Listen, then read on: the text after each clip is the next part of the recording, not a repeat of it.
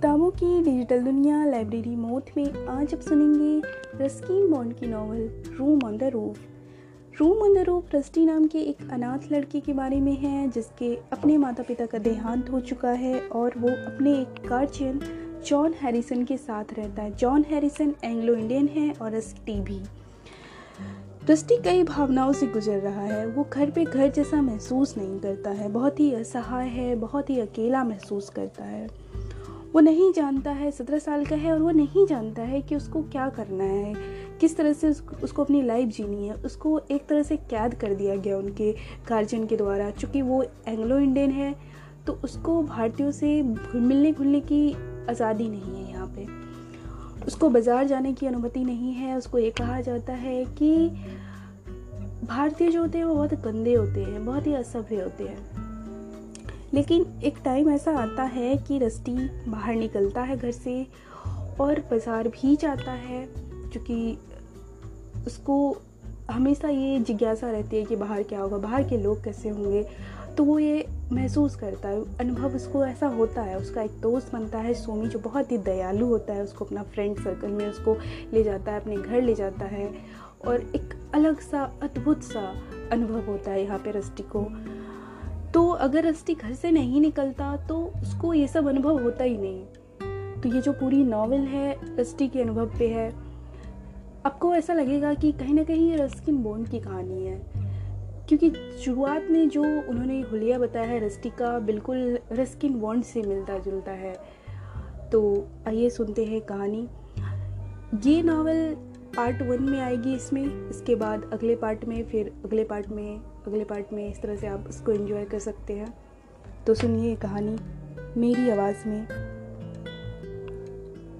हवा पर सवार, हल्की बसंती फुहार, सड़क के दोनों ओर खड़े पेड़ों के बीच से होते हुए सड़क तक पहुँच रही थी। इस बारीक फुहार की वजह से हवा में एक खुशनुमा ताजगी, मिट्टी का सोंधापन और फूलों की महक आ गई थी। इसी फुहार की बदौलत ही सड़क पर चले जा रहे लड़के की आँखों में मुस्कुराहट छा गई थी। पहाड़ियों पर लिपट लिपट कर चलता वह लंबा रास्ता कभी ऊपर की ओर जाता तो कभी नीचे की ओर बल खाता हुआ देहरादून तक जा पहुँचता। ऊँचे पहाड़ों से आता रास्ता, जंगलों और वादियों से गुजरता देहरा से होता हुआ बाज़ार में कहीं जाकर खत्म होता था। लेकिन कहाँ ख़त्म होता था, ये किसी को नहीं पता था। क्योंकि बाज़ार अपने आप एक ऐसा भूल भुलैया सा था कि वहाँ सड़कें भी चुटकियों में रास्ता भूल जाएँ। लड़का देहरा से तीन मील आगे निकल चुका था। वह देहरा से जितना दूर होता जाता, उतनी ही खुशी महसूस करता। फ़िलहाल तो वह बस देहरा से तीन मील आगे पहुँचा था, इसलिए इतना भी ज़्यादा खुश नहीं था। ऊपर से दिक्कत ये कि वह घर की तरफ़ जा रहा था। उजली सी रंगत वाले इस लड़के की आँखें, नीली और कंजी और बालों का रंग भी हल्का भूरा था। उसका चेहरा खुरदरा और निशानों से भरा था और नीचे का होठ भारी और लटका सा था। उसने अपने हाथ जेब में डाल रखे थे और सिर झुकाए चला जा रहा था। उसके चलने का ढंग कुछ ऐसा था जिससे वह थका थका सा लगता था। वह आलसी तो था, लेकिन थका हुआ इंसान नहीं था। चेहरे पर गिरती बारिश की बूंदें उसे अच्छी लग रही थी सौंधेपन और ताजगी के एहसास की वजह से। ना तो वह इधर उधर देख रहा था ना ही आसपास किस, किसी चीज़ पर उसका ध्यान जा रहा था। उसका मन हमेशा की तरह कहीं बहुत दूर निकल गया था लेकिन जैसे ही उसने बदले हुए माहौल और खुशनुमा मौसम की ताजगी को महसूस किया मुस्कुराहट उसके चेहरे पर छा गई। उसका दिमाग कहीं इतनी दूर जा पहुँचा था कि कई मिनट बाद उसे अपने साथ साथ चल रही साइकिल के पहियों की आवाज़ का एहसास हुआ। लड़के को पीछे छोड़ सड़क पर आगे बढ़ने के बजाय साइकिल सवार, उसके साथ साथ साइकिल चलाते हुए उसे गौर से देखता जा रहा था। नज़र आने वाली उसकी एक एक खूबी व बारीकी से देखता रहा। खुला हुआ सिर, शर्ट का खुला गला, फलालेन की पतलून पाँव में सैंडल और कमर पर कसी कच्चे चमड़े की बेल्ट। देहरा में अब अंग्रेज़ लड़की दिखना आम बात नहीं रह गई थी। शायद इसलिए सोमी जो साइकिल पर था, उसमें दिलचस्पी ले रहा था। हेलो, कहते हुए सोमी ने अपनी साइकिल की घंटी भी टनटना दी। लड़के ने सिर उठाकर देखा तो पाया कि साइकिल पर एक लड़का है जिसके सिर पर टेढ़ी मेढ़ी पगड़ी और चेहरे पर अपनेपन के भाव हैं। सोमी ने फिर कहा, हेलो, मैं तुम्हें अपनी साइकिल से शहर तक छोड़ दूँ, अगर तुम इस तरफ़ जा रहे हो? अपनी चाल में जरा भी ढिलाई लाए बिना लड़के ने जवाब दिया, ऐसे ही ठीक है, मुझे पैदल चलना अच्छा लगता है। वह तो मुझे भी अच्छा लगता है, लेकिन अभी तो बारिश हो रही है ना। सोमी का इतना कहना था कि बारिश और तेज हो गई। जैसे सोमी की दलील को सही ठहरा रही हो। बारिश में पैदल चलना मुझे अच्छा लगता है, लड़के ने जवाब दिया। और फिर मैं शहर में रहता भी तो नहीं, शहर के बाहर रहता हूँ। वैसे भी भले लोग शहर के अंदर नहीं रहते। कोई बात नहीं, मैं तुम्हारे रास्ते से होकर निकल जाऊँगा, सोमी ने कहा। जैसे इस अजनबी की मदद करने की उसने ठान ली हो। लड़के ने सोमी की तरफ़ ध्यान दिया तो पाया कि उसने भी उसकी ही तरह के कपड़े पहन रखे थे। बस, पतलून की बजाय हाफ़ पैंट और सिर पर पगड़ी थी। सोमी की टांगें वैसी ही थीं जैसे खिलाड़ियों की होती हैं, लंबी लंबी, और रंग ऐसा गहरा गेहुआ जैसे कि आमतौर पे देखने को नहीं मिलता। उसके नए नक्श भी अच्छे थे और उसके मुँह से अपनापन टपकता था। कुल मिलाकर उसकी फितरत में ऐसा अपनापन था जिसे नकारा नहीं जा सकता था। लड़का झट से स्वामी के आगे साइकिल के डंडे पर बैठ गया और वो आगे बढ़ चले। छोटी पहाड़ियों की घुमावदार सड़क के दोनों तरफ़ खड़े जंगल, पीछे छोड़ते हुए वे दूर तक फैले खेतों, चाय और फल बगान से होते हुए बिना पैडल मारे बिल्कुल आराम से आगे बढ़ते जा रहे थे। कहीं कहीं बस इक्का दुक्का मकान थे। जब तुम्हारा घर आ जाए तो बता देना, सोमी बोला। तुम अपने माता पिता के साथ रहते हो ना? लड़के को लगा कि ये सवाल ऐसा नहीं है जिसका जवाब किसी अजनबी को दे दिया जाए, इसलिए वो चुप रहा। तुम्हें देहरा पसंद है ना? सोमी ने अगला सवाल दागा कुछ खास नहीं, लड़की ने बिना मुँह चलाए हुए बोला। लेकिन इंग्लैंड के आगे तो ये जगह फीकी ही लगती होगी। कुछ पल शांत रहने के बाद लड़के ने कहा, मैं इंग्लैंड नहीं गया हूँ। मेरी पैदाइश यहीं की है। दिल्ली के सिवा मैं और कहीं गया ही नहीं हूँ। तुम्हें दिल्ली अच्छी लगी? कुछ खास नहीं।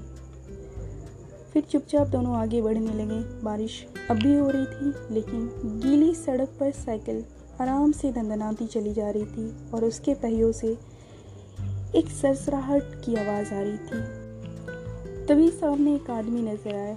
आदमी क्या हुआ? एक नौजवान था, लेकिन उसका डील डोल ऐसा था कि दूर से पूरा आदमी लग रहा था। जैसे ही उनकी साइकिल बड़ी सी कदकाठी वाले शख्स के पास पहुँची, सोमी ने पुकार लगाई। अरे रणबीर, आ जाओ, तुम्हें भी छोड़ देता हूँ। रणबीर चंद कदम साथ दौड़ा और लपक कर साइकिल के पीछे लगे करियर की ओर बढ़ गया और उस पर बैठ गया। उसके बैठने से साइकिल थोड़ी डगमगाई लेकिन अगले ही पल संभल गई और पहले से कुछ ज़्यादा तेज हो गई। सोमी ने लड़के के कान में कहा, यह है मेरा दोस्त, रणवीर। बाज़ार में इससे ज़्यादा बढ़िया पहलवान नहीं है। इससे पहले कि लड़का कुछ कहने के लिए अपना मुँह खोलता है रणवीर बोल उठा, हेलो, मिस्टर। इसके बाद रणवीर और सोमी पंजाबी में कुछ बातें करने लगे और लड़का गुमसुम हो गया।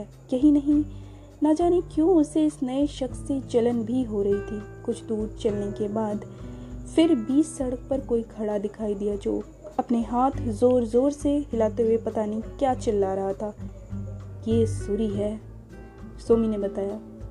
आँखों पर चश्मा चढ़ाए सूरी पूरा घाग लग रहा था। बदमाशी के पुतले सूरी को जानने वाले सलाम तो ठोकते थे, लेकिन उससे दूरी भी बनाए रखना चाहते थे।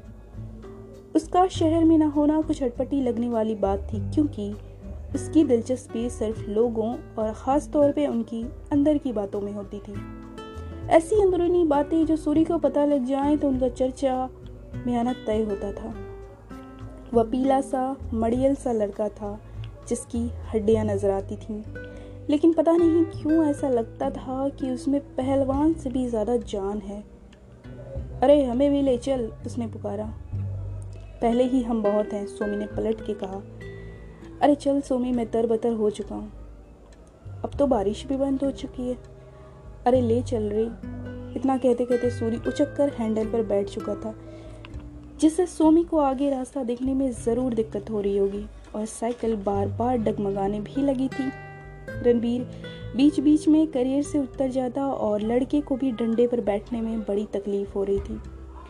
साइकिल बिना डगमगाए ज़रा दूर चली नहीं थी कि सूरी ने हाय तोबा मचानी शुरू कर दी।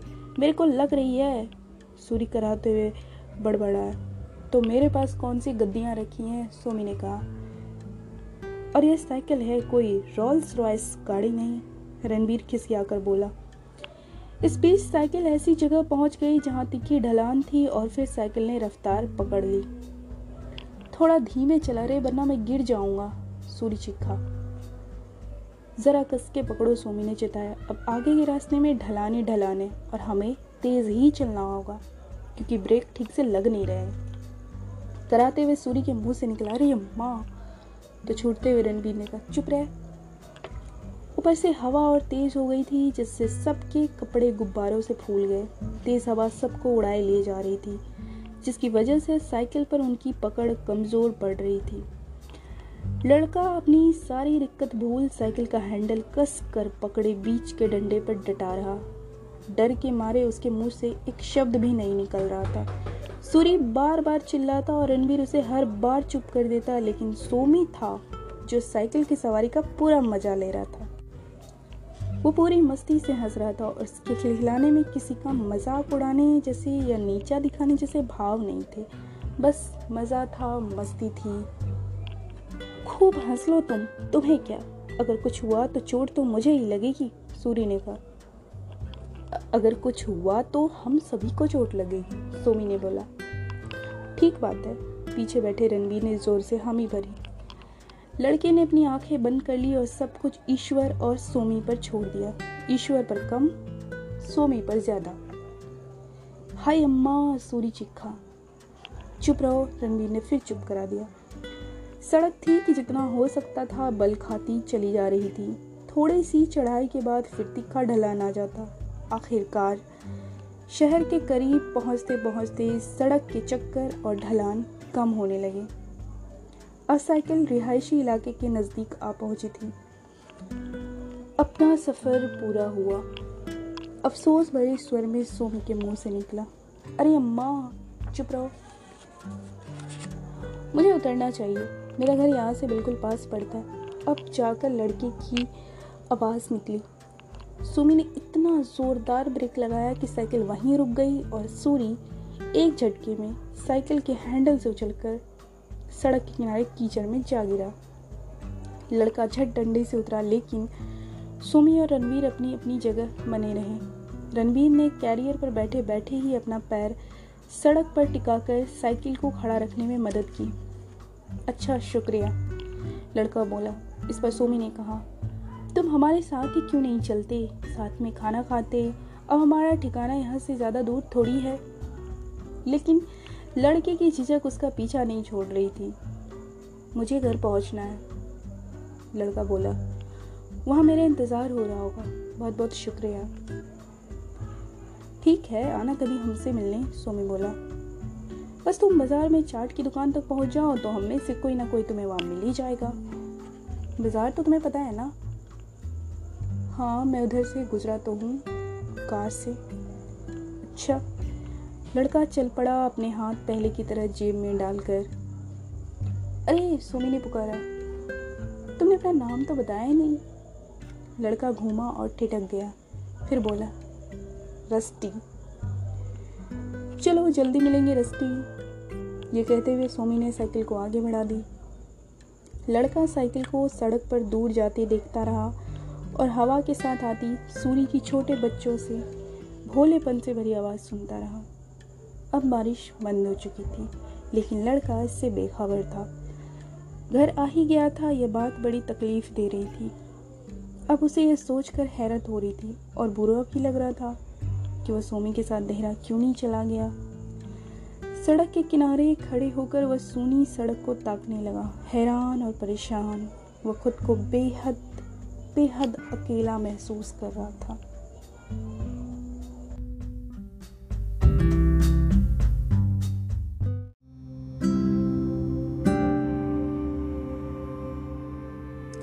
किताबों की डिजिटल दुनिया लाइब्रेरी मौत में आज आप सुनेंगे रस्किन बॉन्ड की नॉवल रूम द रूफ का पार्ट टू अगर आपने पार्ट वन नहीं सुना है तो पार्ट वन सुन ले, फिर उसके बाद इसको कंटिन्यू करें। जैसे ही एक बड़ी सी तितली पादरी की बीवी की विशाल छाती पर आकर बैठी, उनकी बाँछें हिल गई और उन्होंने तितली को वहीं बैठा रहने दिया। उनकी बगिया में बाहर ने दस्तक दी थी, जिससे उन्हें बहुत सुख मिल रहा था। सुख, जो कि उन्हें अपने पति से नसीब नहीं था। और इस तितली ने तो ऐसा अपनेपन का एहसास कराया था कि वो कीट पतंगों के आगे इटलाकर चलने लगी थी। जॉन हैरिसन साहब, जो कि लड़के के अभिभावक थे, उन्हें इस भली महिला की खुशियों का परवान चढ़ना फूटी आँखों नहीं सुहाता था। फिर भी उन्होंने एहसान जताने वाली एक मुस्कान उनकी तरफ़ सरका दी। मुझे उम्मीद है मेरी गैर मौजूदगी में आप लड़के को काम पर लगा कर रखोगे, वो बोले। इसे कुछ ना कुछ करवाती रहना, ये सपने कुछ ज़्यादा ही देखता है। दिक्कत तो ये है कि इसकी स्कूल की पढ़ाई भी पूरी हो चुकी है, समझ में नहीं आ रहा इसका क्या करें?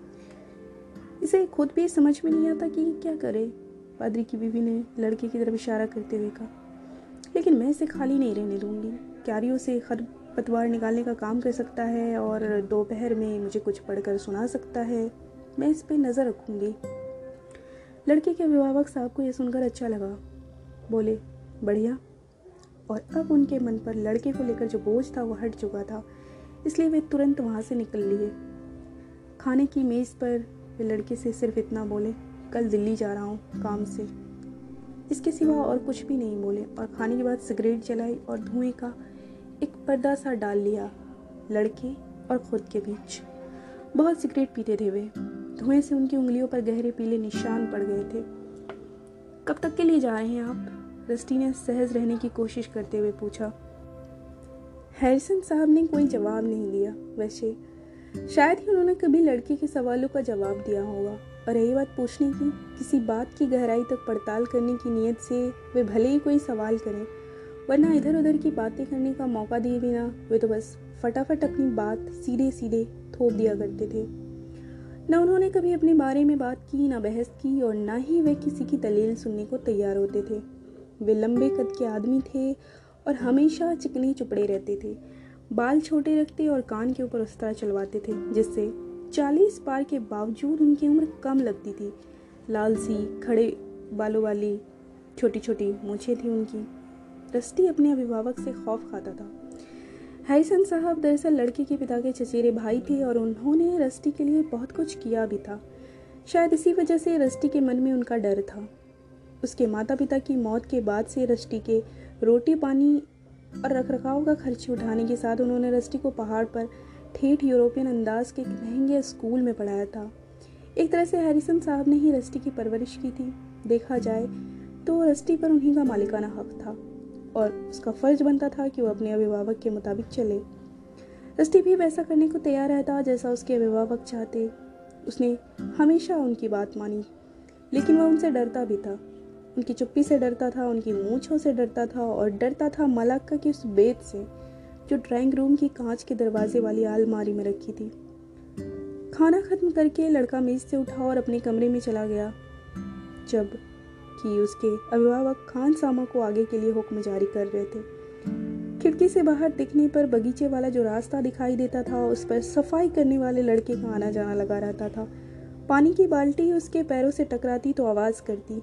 पानी लेने के लिए बार बार हौदी तक आते जाते, हर बार वह भीग जाता, जिससे उसका शरीर चमक मार रहा था। उसने सिर्फ़ लंगोट बाँध रखी थी, बाकी शरीर उघारा था। देहरा के यूरोपियन मोहल्ले में रस्ती का अकेला हम उम्र मैला कमाने और अछूत समझी जाने वाली पिछड़ी जाति का सफ़ाई वाला लड़का ही था। लेकिन दोनों ने शायद ही कभी एक दूसरे से बातचीत की होगी, क्योंकि एक नौकर था और एक साहब। फिरस्ती ने भी मनी मन खुद को समझा लिया कि सफ़ाई वाले लड़के के साथ खेलना साफ़ सफ़ाई के लिहाज से अच्छा नहीं होता। पादरी साहब की बीवी ने भी एक बार उससे कहा था, मेरे बच्चे, अगर तुम हिंदुस्तानी होते तो भी तुम्हें सफ़ाई वाले लड़के के साथ नहीं खेलने दिया जाता। रस्टी को जब ये बात याद आती तो ये सोचने लगता कि सफ़ाई वाला लड़का आखिर किसके साथ खेल सकता है? सफ़ाई वाला लड़का खिड़की के नीचे से गुजरा तो रस्टी की तरफ़ देखकर मुस्कुराया, लेकिन रस्टी ने उसकी तरफ़ देखकर मुँह फेर लिया। चेरी के पेड़ों के ऊपर दूर पहाड़ नज़र आते थे। निचली पहाड़ियों के आगे घाटी में फैली हुई थी देहरा की बसावट, और लगातार कम हो रहे यूरोपियन समाज के लोग शहर के बाहरी हिस्से में रहते थे। मिस्टर जॉन हैरिसन और उनके पड़ोसियों के घरों की बनावट अंग्रेज़ी अंदाज की थी, जिनके आगे के हिस्से में सजे संवरे बगीचे और गेट पर अंदर रहने वाले के नाम की तख्ती लगी होती थी। इन मकानों के आसपास का पूरा इलाका ही कुल मिलाकर ऐसा था कि लोगों को लगता ही नहीं था कि वे इंग्लैंड में नहीं, हिमालय की तलहट्टी में हिंदुस्तान के सबसे घने जंगलों के बीच रह रहे हैं। वैसे भी, हिंदुस्तान में होने का एहसास एक मील आगे ही होता था, जहाँ से बाज़ार शुरू होता था। रस्ती के लिए बाज़ार का मतलब था एक मज़ेदार जगह। हैरिसन साहब की कार में बैठकर उधर से गुजरते हुए उसे खिड़की से जितना भी दिखाई दिया था, वही उसके दिल की धड़कन बढ़ाने और उसकी कल्पना को पंख लगाने के लिए काफ़ी था। लेकिन रस्टी को बाज़ार में जाने की मनाही थी, क्योंकि पादरी साहब की बीवी के मुताबिक वह जगह चोरों और नुकसान पहुँचाने वालों से भरी थी। ऐसे में रस्टी की क्या मजाल कि वह हकीकत में वहाँ जाता। सपनों की तो बात ही और है। हैरिसन साहब पादरी परिवार और उनके पड़ोसियों के लिए शहर से बाहर ये जगह, जहाँ उनके घर थे और जहाँ चेरी के पेड़ों पर बाहर आती थी, यही हिंदुस्तान था। उन्हें मालूम था कि वहाँ से कुछ ही दूर पर एक बाज़ार है और सचमुच का हिंदुस्तान है, लेकिन उसके बारे में वो लोग बात तक नहीं करना चाहते थे, जिसे उन्होंने तय कर रखा हो कि उस सब के बारे में सोचना भी नहीं है। अंग्रेज़ों की इस बस्ती में ज़्यादातर बुज़ुर्ग ही रह गए थे, क्योंकि सारे तो आज़ादी के बाद हिंदुस्तान छोड़कर चले गए थे। ये थोड़े से लोग भी इसलिए यहाँ रह गए थे क्योंकि इस बुढ़ापे में एक ऐसे देश में नए सिरे से ज़िंदगी शुरू करना उनके लिए मुमकिन नहीं था। जहाँ नौकर ना हो और धूप की कमी का सामना करना पड़े। हालाँकि यहाँ भी वे अंग्रेज़ों और सरकार के रवैये का रोना रोते रहते थे, लेकिन उन्हें मालूम था कि हाँ उनके पास जो पैसा है, उससे वे अच्छा खाना विस्की नौकर, चाकर और आराम से रहने के लिए ज़रूरी तकरीबन सभी कुछ जुटा सकते थे, सिवाय इज़्ज़त के, जबकि उसे वे सबसे ज़्यादा अहमियत देते थे। हालाँकि रस्टी की देखरेख करने वाले हैरिसन साहब को भी यहाँ के तमाम सुख नसीब थे, लेकिन इस देश में उनके रखने की वजह और थी। देश पर किसका राज है, इससे उन्हें कोई फ़र्क नहीं पड़ता था। बशर्ते उनका काम काज कोई ना हत्या काम काज के नाम पर उनके पास कुछ छोटे बगान में हिस्सेदारी थी और थोड़ी सी ज़मीन भी थी। उनके पास जंगलात की ज़मीन जहाँ वे हिरन और जंगली सुअर वगैरह का शिकार करने जाते थे। क्योंकि बच्चों के नाम पर अंग्रेज़ों की बस्ती में रस्टी इकलौता था, उसकी तरफ़ हर किसी का ध्यान जाता था, खासकर महिलाओं का। रस्टी भी अकेलापन महसूस करता था। हर रोज़ वह सड़क पर बेवजह टहलने निकल जाता, पहाड़ी तक हो आता था और रास्ते भर आने वाले वक्त के बारे में सोचता रहता था। या फिर एक ऐसे साथी के ख्वाब देखता जो उसी के लिए बना हो, प्यार, वफा और अजूबे कारनामे की सोचता रहता। मोटे तौर पर आज और अभी से पूरी तरह बेखबर। और जब दोस्ती करने का कोई मौका हाथ लगता तो वह चूक जाता। बीते दिन की तरह अपने आप में मस्त रहने के चक्कर में। खाली वक्त में बीते दिनों की यादें से घेर लेती। बचपन के बिखरे टुकड़े जमा हो जाते। उसे तो याद नहीं था उसके माता पिता कैसे दिखते थे, लेकिन समंदर के किनारे की रेत पर किस्म किस्म के सीप, शंख की तस्वीरें उसके दिमाग में ज़रूर मौजूद थीं। कच्चे की खाड़ी से लगे देश के पश्चिम तट पर कहीं वे लोग रह रहे थे। वहाँ घर में एक ग्रामोफोन था, जिस पर ग्रीसी फील्ड्स और हैरी लॉर्डर के रिकॉर्ड बजा करते थे और मालवाहक जहाज़ का वह कैप्टन, जो उसके लिए ढेर सारी चॉकलेट्स और कॉमिक्स की गड्डियाँ लाया था, डैंडी, बियानो और टाइगर टिम। और उसने उन तमाम देशों की भी चर्चा की थी जहाँ वह गया था। लेकिन हैरिसन साहब ने रस्टी के बचपन या उसके माता पिता की बात मुश्किल कभी छेड़ी हो। इस सिलसिले में उनकी चुप्पी का नतीजा ये था कि लड़के के दिलो दिमाग पर यादों के जो धुंधले साए थे, वे शर्मीले भूतों की तरह ज़रा दूर दूर ही रहा करते थे। रस्टी का ज़्यादातर समय ड्रेसिंग टेबल के आईने में खुद को निहारते हुए बीतता था। मुहासों को नज़रअंदाज कर वह खुद को एक ऐसे मर्द के तौर पे देखता था, जिसमें कशिश भी है और जो कामयाब भी है। हालाँकि वह था कुल सोलह साल का, लेकिन खुद को कहीं ज़्यादा बड़ा महसूस किया करता था। वह खुद कोरा चिट्टा था, उसकी देख रेख करने वाले हैरिसन साहब गुलाबी थे और पादरी की बीबी बिल्कुल चमकीले रंग की थी। उजले चेहरे पर लटके हुए नीचे वाले होठ मोटे थे और गाल की उभरी हड्डियों की वजह से उसकी सूरत कुछ कुछ चीनियों सी लगती थी खास तौर से कम रोशनी में। वो अक्सर सोचता कि सारी बिरादरी में उसके जैसे नैन नक्श और किसी के क्यों नहीं है? जॉन हैरिसन साहब दिल्ली के लिए निकल रहे थे। रस्टी ने उनकी गैर मौजूदगी का पूरा फ़ायदा उठाने का मन बना लिया था। अगले चंद दिनों में वह आज़ादी का पूरा मज़ा निचोड़ लेगा। जितना जी चाहे घूमे, फिरेगा, खूब दूर तक निकल जाएगा। कुछ नहीं तो सपने बनने के लिए कोई नया ठिकाना तलाश करेगा। हो जाए तो भी कोई परवाह नहीं। ये सोचते सोचते उसने खुद को बिस्तर पर निढाल छोड़ दिया और जागते हुए ही कल के ख्वाब देखने लगा। उसे किस तरफ़ जाना चाहिए? फिर से पहाड़ों में या कि जंगलों में? या फिर उसे मन में सिर उठाकर जो बाज़ार जाने की लालसा है उसको पूरा करना चाहिए। कल की कल देखी जाएगी, कल।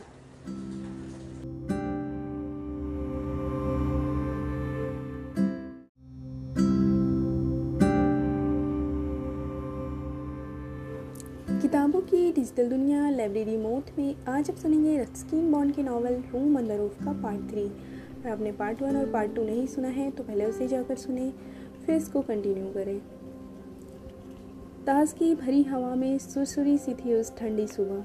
जब तक सूरज पहाड़ियों के ऊपर चढ़ नहीं आया, हर तरफ़ सन्नाटा था। लेकिन उसके बाद घाटी से धुंधु पर कोटने लगी और आसमान की लालिमा जाती रही। मैदान ओस से पटा पड़ा था।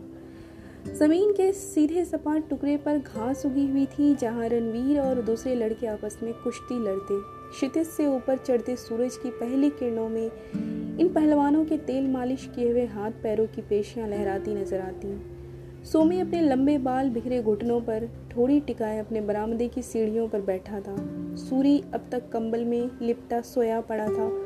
उसे न सवेरे से मतलब था, न सूरज की परवाह। हैरिसन साहब जब तक स्टेयरिंग के पीछे अपनी सीट पर आराम से बैठ नहीं गए, तब तक रस्सी दरवाजे पर खड़ा रहा और अपनी जगह से तब तक नहीं हिला जब तक उनकी कार मोड़ के आगे निकलकर दिखनी बंद नहीं हो गई। फूल गोभी सी फैली फैली पादरी की बीवी अचानक लॉन के किनारे लगी झाड़ के पीछे से प्रकट हुई और बोली, गुड मॉर्निंग बेटा, अगर तुम्हें फ़िलहाल ज़्यादा काम ना हो तो क्या तुम इस झाड़ की छटाई में मेरा हाथ बटाओगे?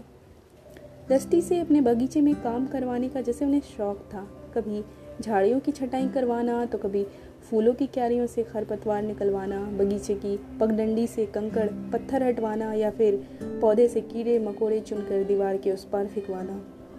उनकी आवाज़ सुनकर रस्टी सकपका कर बोला ओह गुड मॉर्निंग। दरअसल मैं टहलने जा रहा था। अगर मैं लौट कर आपका काम करवा दूँ तो वैसे मुझे ज़्यादा देर नहीं लगेगी। पादरी की बीवी को जैसे झटका सा लगा रस्टी के ऐसा कहने से, क्योंकि रस्टी न कभी करता था ऐसा। और इससे पहले कि वे कुछ और कह पाती, रस्टी अपने रास्ते निकल पड़ा। मनी मन रस्टी को इस बात का खौफ था कि कहीं वे दोबारा उसे आवाज़ ना दे दें। वे नेक दिल तो थी, साथ ही इतनी बातूनी थी कि उनकी बातों से कोई भी उग जाए इसके अलावा रस्टी को इस बात का भी खूब अंदाज़ा था कि बगीचे में काम के बाद क्या मिलेगा। पनीली सी चाय या शिकंजी? और साथ में ताश के दो चार हाथ खेलने की मजबूरी। उनकी आवाज़ फिर रस्टी के कान में पड़ी। ठीक है बेटा, जल्दी लौटना और खूब नेक काम करो। तब कहीं जाकर रस्टी ने सांस ली। जवाब में उसने हाथ हिलाया और सड़क पर तेज़ी से आगे बढ़ता चला गया। आज उसने जिधर का रुख किया था, वह सबसे अलग था, जिधर वह आमतौर पर जाया करता था।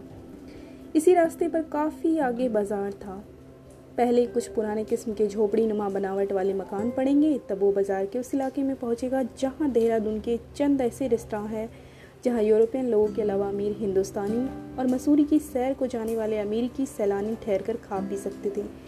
लेकिन रस्ती को ज़्यादा अच्छी और बनावटी सी लगने वाली जगहों से एक किस्म का डर सा लगता था, और वह उन्हें शक की नज़रों से देखता था शायद इसलिए लंबे लंबे डग भरता हुआ वह दुकान वाले इस इलाके से आगे निकल गया। वह घंटा घर आ पहुँचा, जो कि बिना घड़ी की एक मीनार थी। शहर की जनता के चंदे से ये बंद तो गया, लेकिन इतनी रकम नहीं जुटा पाई थी कि लोग इस पर घड़ी लगा सकें। बुद्ध की तरह बेकार खड़ी ये मीनार और किसी काम की ना सही लेकिन इस इलाके में सबकी जानी पहचानी जगह ज़रूर बन गई थी। घंटाघर के उस पार से शुरू होता था बाज़ार, और बाज़ार से शुरू होता था हिंदुस्तान। देखा जाए तो ज़िंदगी जो थी, वो घंटा घर के उस पार से ही शुरू होती थी, और उस पार वाली तीनों चीज़ें, यानी बाज़ार, हिंदुस्तान और ज़िंदगी दृष्टि के लिए मना थी। घंटा घर के नज़दीक पहुँचने के साथ दृष्टि का दिल और ज़ोर से धड़कने लगा था। वो अपनी देख रेख करने वाले हैरिसन साहब और अपनी अंग्रेज़ों की जमात के बनाए नियम को तोड़ने की राह पर था। घंटा घर पहुँच रस्टी खड़ा हो गया। झिझक और बेचैनी में नाखून को उतरने लगा। उसके यहाँ आने के बाद का पता चलने और उसकी सज़ा का डर सता रहा था, लेकिन जानने की तीखी ललक उसे आगे बढ़ने को मजबूर कर रही थी। बाज़ार हिंदुस्तान और ज़िंदगी तीनों की ही शुरुआत शोर और अफरा तफरी से होती है। रस्टी ने लोगों के रेले में छलांग लगा दी। सड़क पर काफ़ी गहमा गहमी थी। अपना माल बेचने वालों की आवाज़ों के बीच कंधे से कंधे टकरा रहे थे।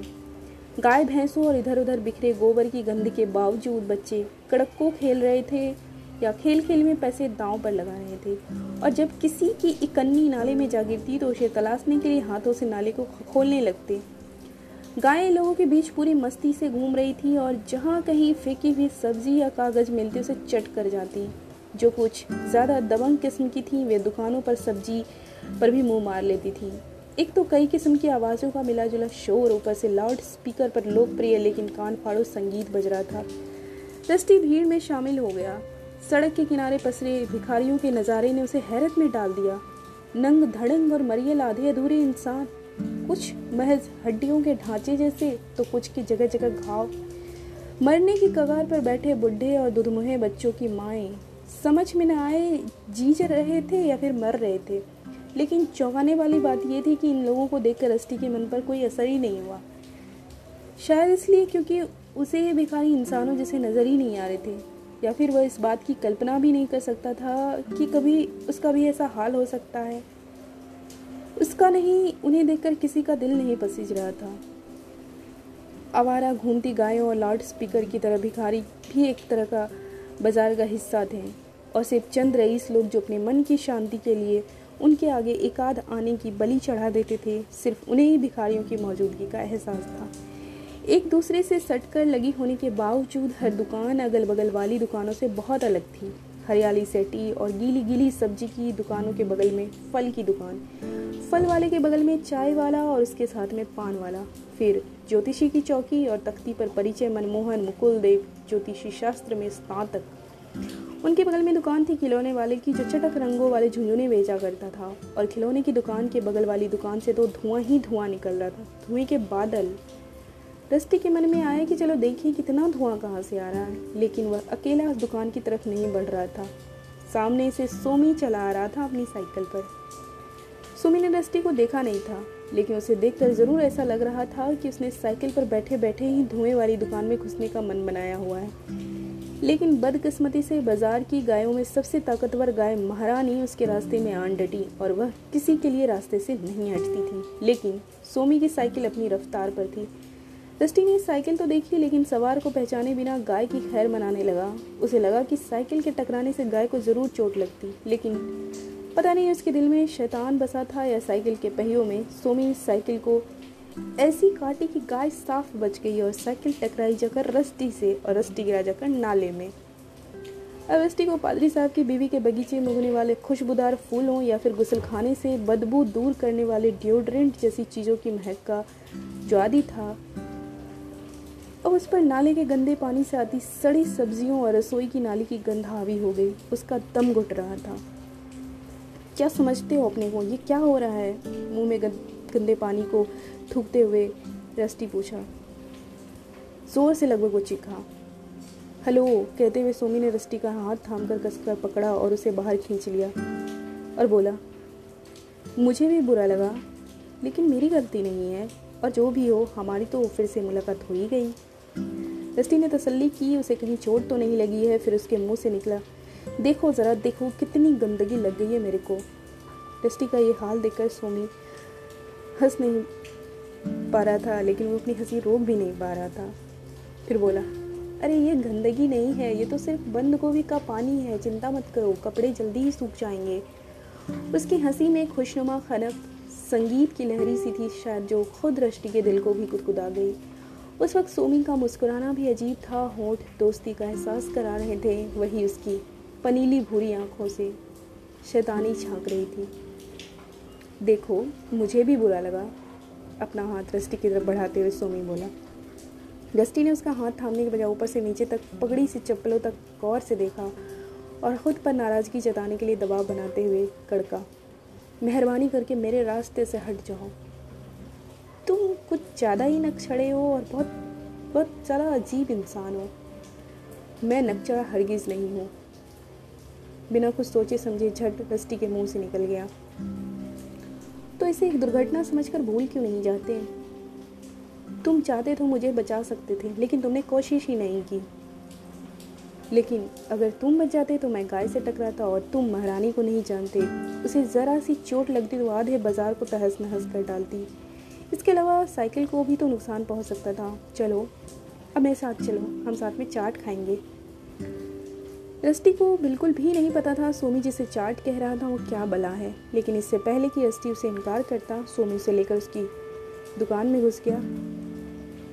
और जहाँ से धुआँ निकल रहा था, वही दुकान जहाँ पे रस्टी को लग रहा था कि सोमी जाने वाला है। शो में धुएँ की वजह से कुछ भी समझ में नहीं आया, लेकिन धीरे धीरे धुआँ को छटा तो लड़कों को नज़र आया। उभरी और चमक मारती मांसपेशियों वाला एक हट्टा कट्टा आदमी, जो उनके सामने किसी देवता की तरह विराजमान था। उसके आगे कोयले की भट्टी पर चढ़े विशाल तबे में घी खोल रहा था और वह बड़े ही सीधे हाथ से आलू की टिक्कियाँ गढ़ता तलता, पलटता और निकालता। दुकान में खूब भीड़ थी, लेकिन धुएँ और भाप की उस घनी धुंध और उनकी खुसर खुसर की वजह से इतने लोगों की मौजूदगी का पता ही चल रहा था। केले के पत्ते का एक दोना रस्ती के हाथ में भी थमा दिया गया, जिसमें अचानक दो टिक्की आ गई। खाओ, सोमी बोला, और साथ ही नौसिखिए रस्ती के कंधे पर ज़ोर डालते हुए उसके बगल में खुद भी दीवार के सहारे फर्श पर बैठ गया। ये टिक्की है, सोमी ने समझाया। अच्छी लगे तो बताना। रस्टी ने ज़रा चखा, मुँह जल गया। एक मिनट रुककर एक और टुकड़ा खाया। अभी मुँह चल रहा था, लेकिन अब बात कुछ और थी। अब उसका तीखापन बड़ा ही जानदार, मज़ेदार लग रहा था। ऐसे स्वाद वाली चीज़ उसने पहले कभी नहीं खाई थी। नहीं, चीज़ पर शक और उसे जानने की इच्छा के बिना। झूलते रस्टी ने टिक्की ख़त्म की और इंतज़ार करने लगा। ये सोच कर कि इससे कुछ होगा तो नहीं। तुमने पहले कभी नहीं खाई थी? नहीं, सवाल अंदाज में रस्टी ने जवाब देते हुए पूछा। कुछ होगा तो नहीं। शुरू में तुम्हारे पेट में कुछ जलन मच सकती है, लेकिन खाते खाते आदत पड़ जाएगी, इसलिए अब दूसरी भी खा लो। रस्टी को जरा भी अंदाज़ा नहीं था कि दूसरे का मन रखने के लिए किस हद तक झुक सकता है। कुछ देर पहले उसे गुस्सा आ रहा था और बदतमीजी तक करने पर आमदा था, लेकिन सोमी के साथ हंसने के बाद से वह उसकी हर बात बेहिचक माने जा रहा था। सोमी सूती कुर्ता और घुटने तक की जांघिया पहले पालथी मारे बैठा हुआ था। हाथ पैरों पर उसके सुनहरापन लिए हुए गहरा गेहुआ रंग कुछ ज़्यादा ही गहरा था, लेकिन जहाँ कुर्ते का गला खुलता है, वहाँ सोमी का रंग काफ़ी गोरा नज़र आता था। उसके हाथ गंदे थे, लेकिन उनमें एक ज़बरदस्त कशिश थी और उसकी गोल गोल सी गहरी भूरी आँखों में सपनीली गहराई। खाते खाते बोल पड़ा, मेरा नाम सोमी है। सर, अपना नाम तो बताना, मैं तो भूल ही गया। रस्टी। और बताओ कैसे हो, रस्टी? ये पूछकर सोमी ने आगे बोलना जारी रखा। तुमसे मिलकर बड़ा अच्छा लगा। हम पहले भी मिले हैं ना? मनी मन खींचते हुए रस्टी कुछ बुदबुदाया बहुत पुरानी बात हो गई वह तो। सोमी ने रस्टी को कुछ कहने का मौका दिए बिना आगे भी बोलना जारी रखा। हाँ अब हम दोस्त बन गए हैं और सबसे अच्छे, सबसे पक्के दोस्त। रस्टी की ज़बान से तो कुछ नहीं निकला, लेकिन वो अंदर ही अंदर खींचते हुए उड़ा रहा था। फिर भी जैसे ही सोमी ने उसकी तरफ़ अपना धूल लगा हाथ बढ़ाया, रस्सी ने उसे अपने हाथ में ले लिया और हाथ मिलाते हुए उसका गुनगुनापन महसूस किया। उसने अपनी टिक्की ख़त्म की और सोमी ने एक और टिक्की उसकी तरफ़ बढ़ाई तो रस्ती ने झट से अपना दोना आगे कर दिया और बोला, तुम भी तो तुम भी अच्छे तो हो ना सोमी? मुझे भी तो तुमसे मिलकर खुशी हुई बहुत।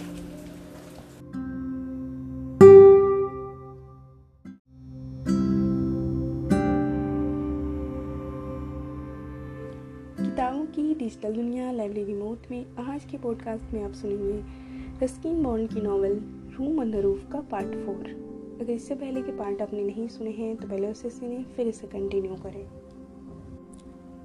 रस्टी अपने आप में डूबा आगे बढ़ता जा रहा था कि बगीचे की दीवार के पीछे से अचानक पादरी की बीवी का सिर ऊपर की ओर उठा और उनकी बाँछें खिल गईं। उन्हें रस्टी जो नज़र आ गया था, उनकी खिली मुस्कान का जवाब रस्ती ने फटाफट मुस्कुरा कर दिया। तुम कहाँ चले गए थे बेटा? रस्ती की झकी पड़ोसन ने सवाल दागा और रस्ती को जवाब देने का मौका दिए बिना ही एक सांस में आगे बोलती चली गई। मैं तो तुम्हारा खाने पर इंतज़ार कर रही थी। पता है, मैंने अपना सारा काम खुद ही निपटा लिया। तुमने सैर का मज़ा लिया? मुझे पता है। इस वक्त तुम्हें ज़ोर की प्यास लगी होगी। चलो अंदर आओ और अच्छी सी ठंडी ठंडी शिकंजी पी कर जाओ। लंबी सैर के बाद तरोताज़ा होने के लिए बर्फ़ पड़ी शिकंजी से अच्छी कोई चीज़ नहीं होती। मुझे याद है जब मैं छोटी थी, तब मसूरी से देहरा तक पैदल ही आ जाती थी।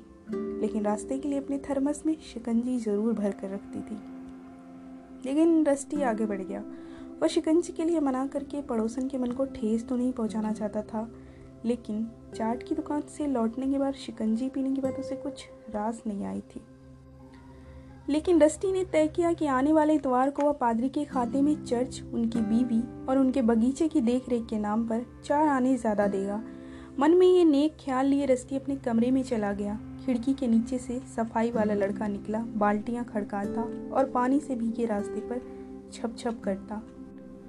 रस्टी बिस्तर में धस गया। इसी के साथ हाल में ज़िंदगी का हिस्सा बनी एक सच्चाई को लेकर उसकी सोच सपने बुनने लगी थी। आखिर वह सोमी से फिर मिलने का वादा जो कर आया था।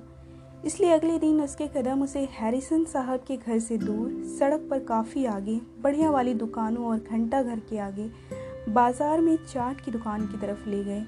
गठीले शरीर वाले चाट वाले ने रस्टी को देखा तो कुछ ऐसे अंदाज में मुस्कुराया जिससे साफ़ था कि उसे लड़का पक्का ग्राहक बनता नज़र आ रहा था।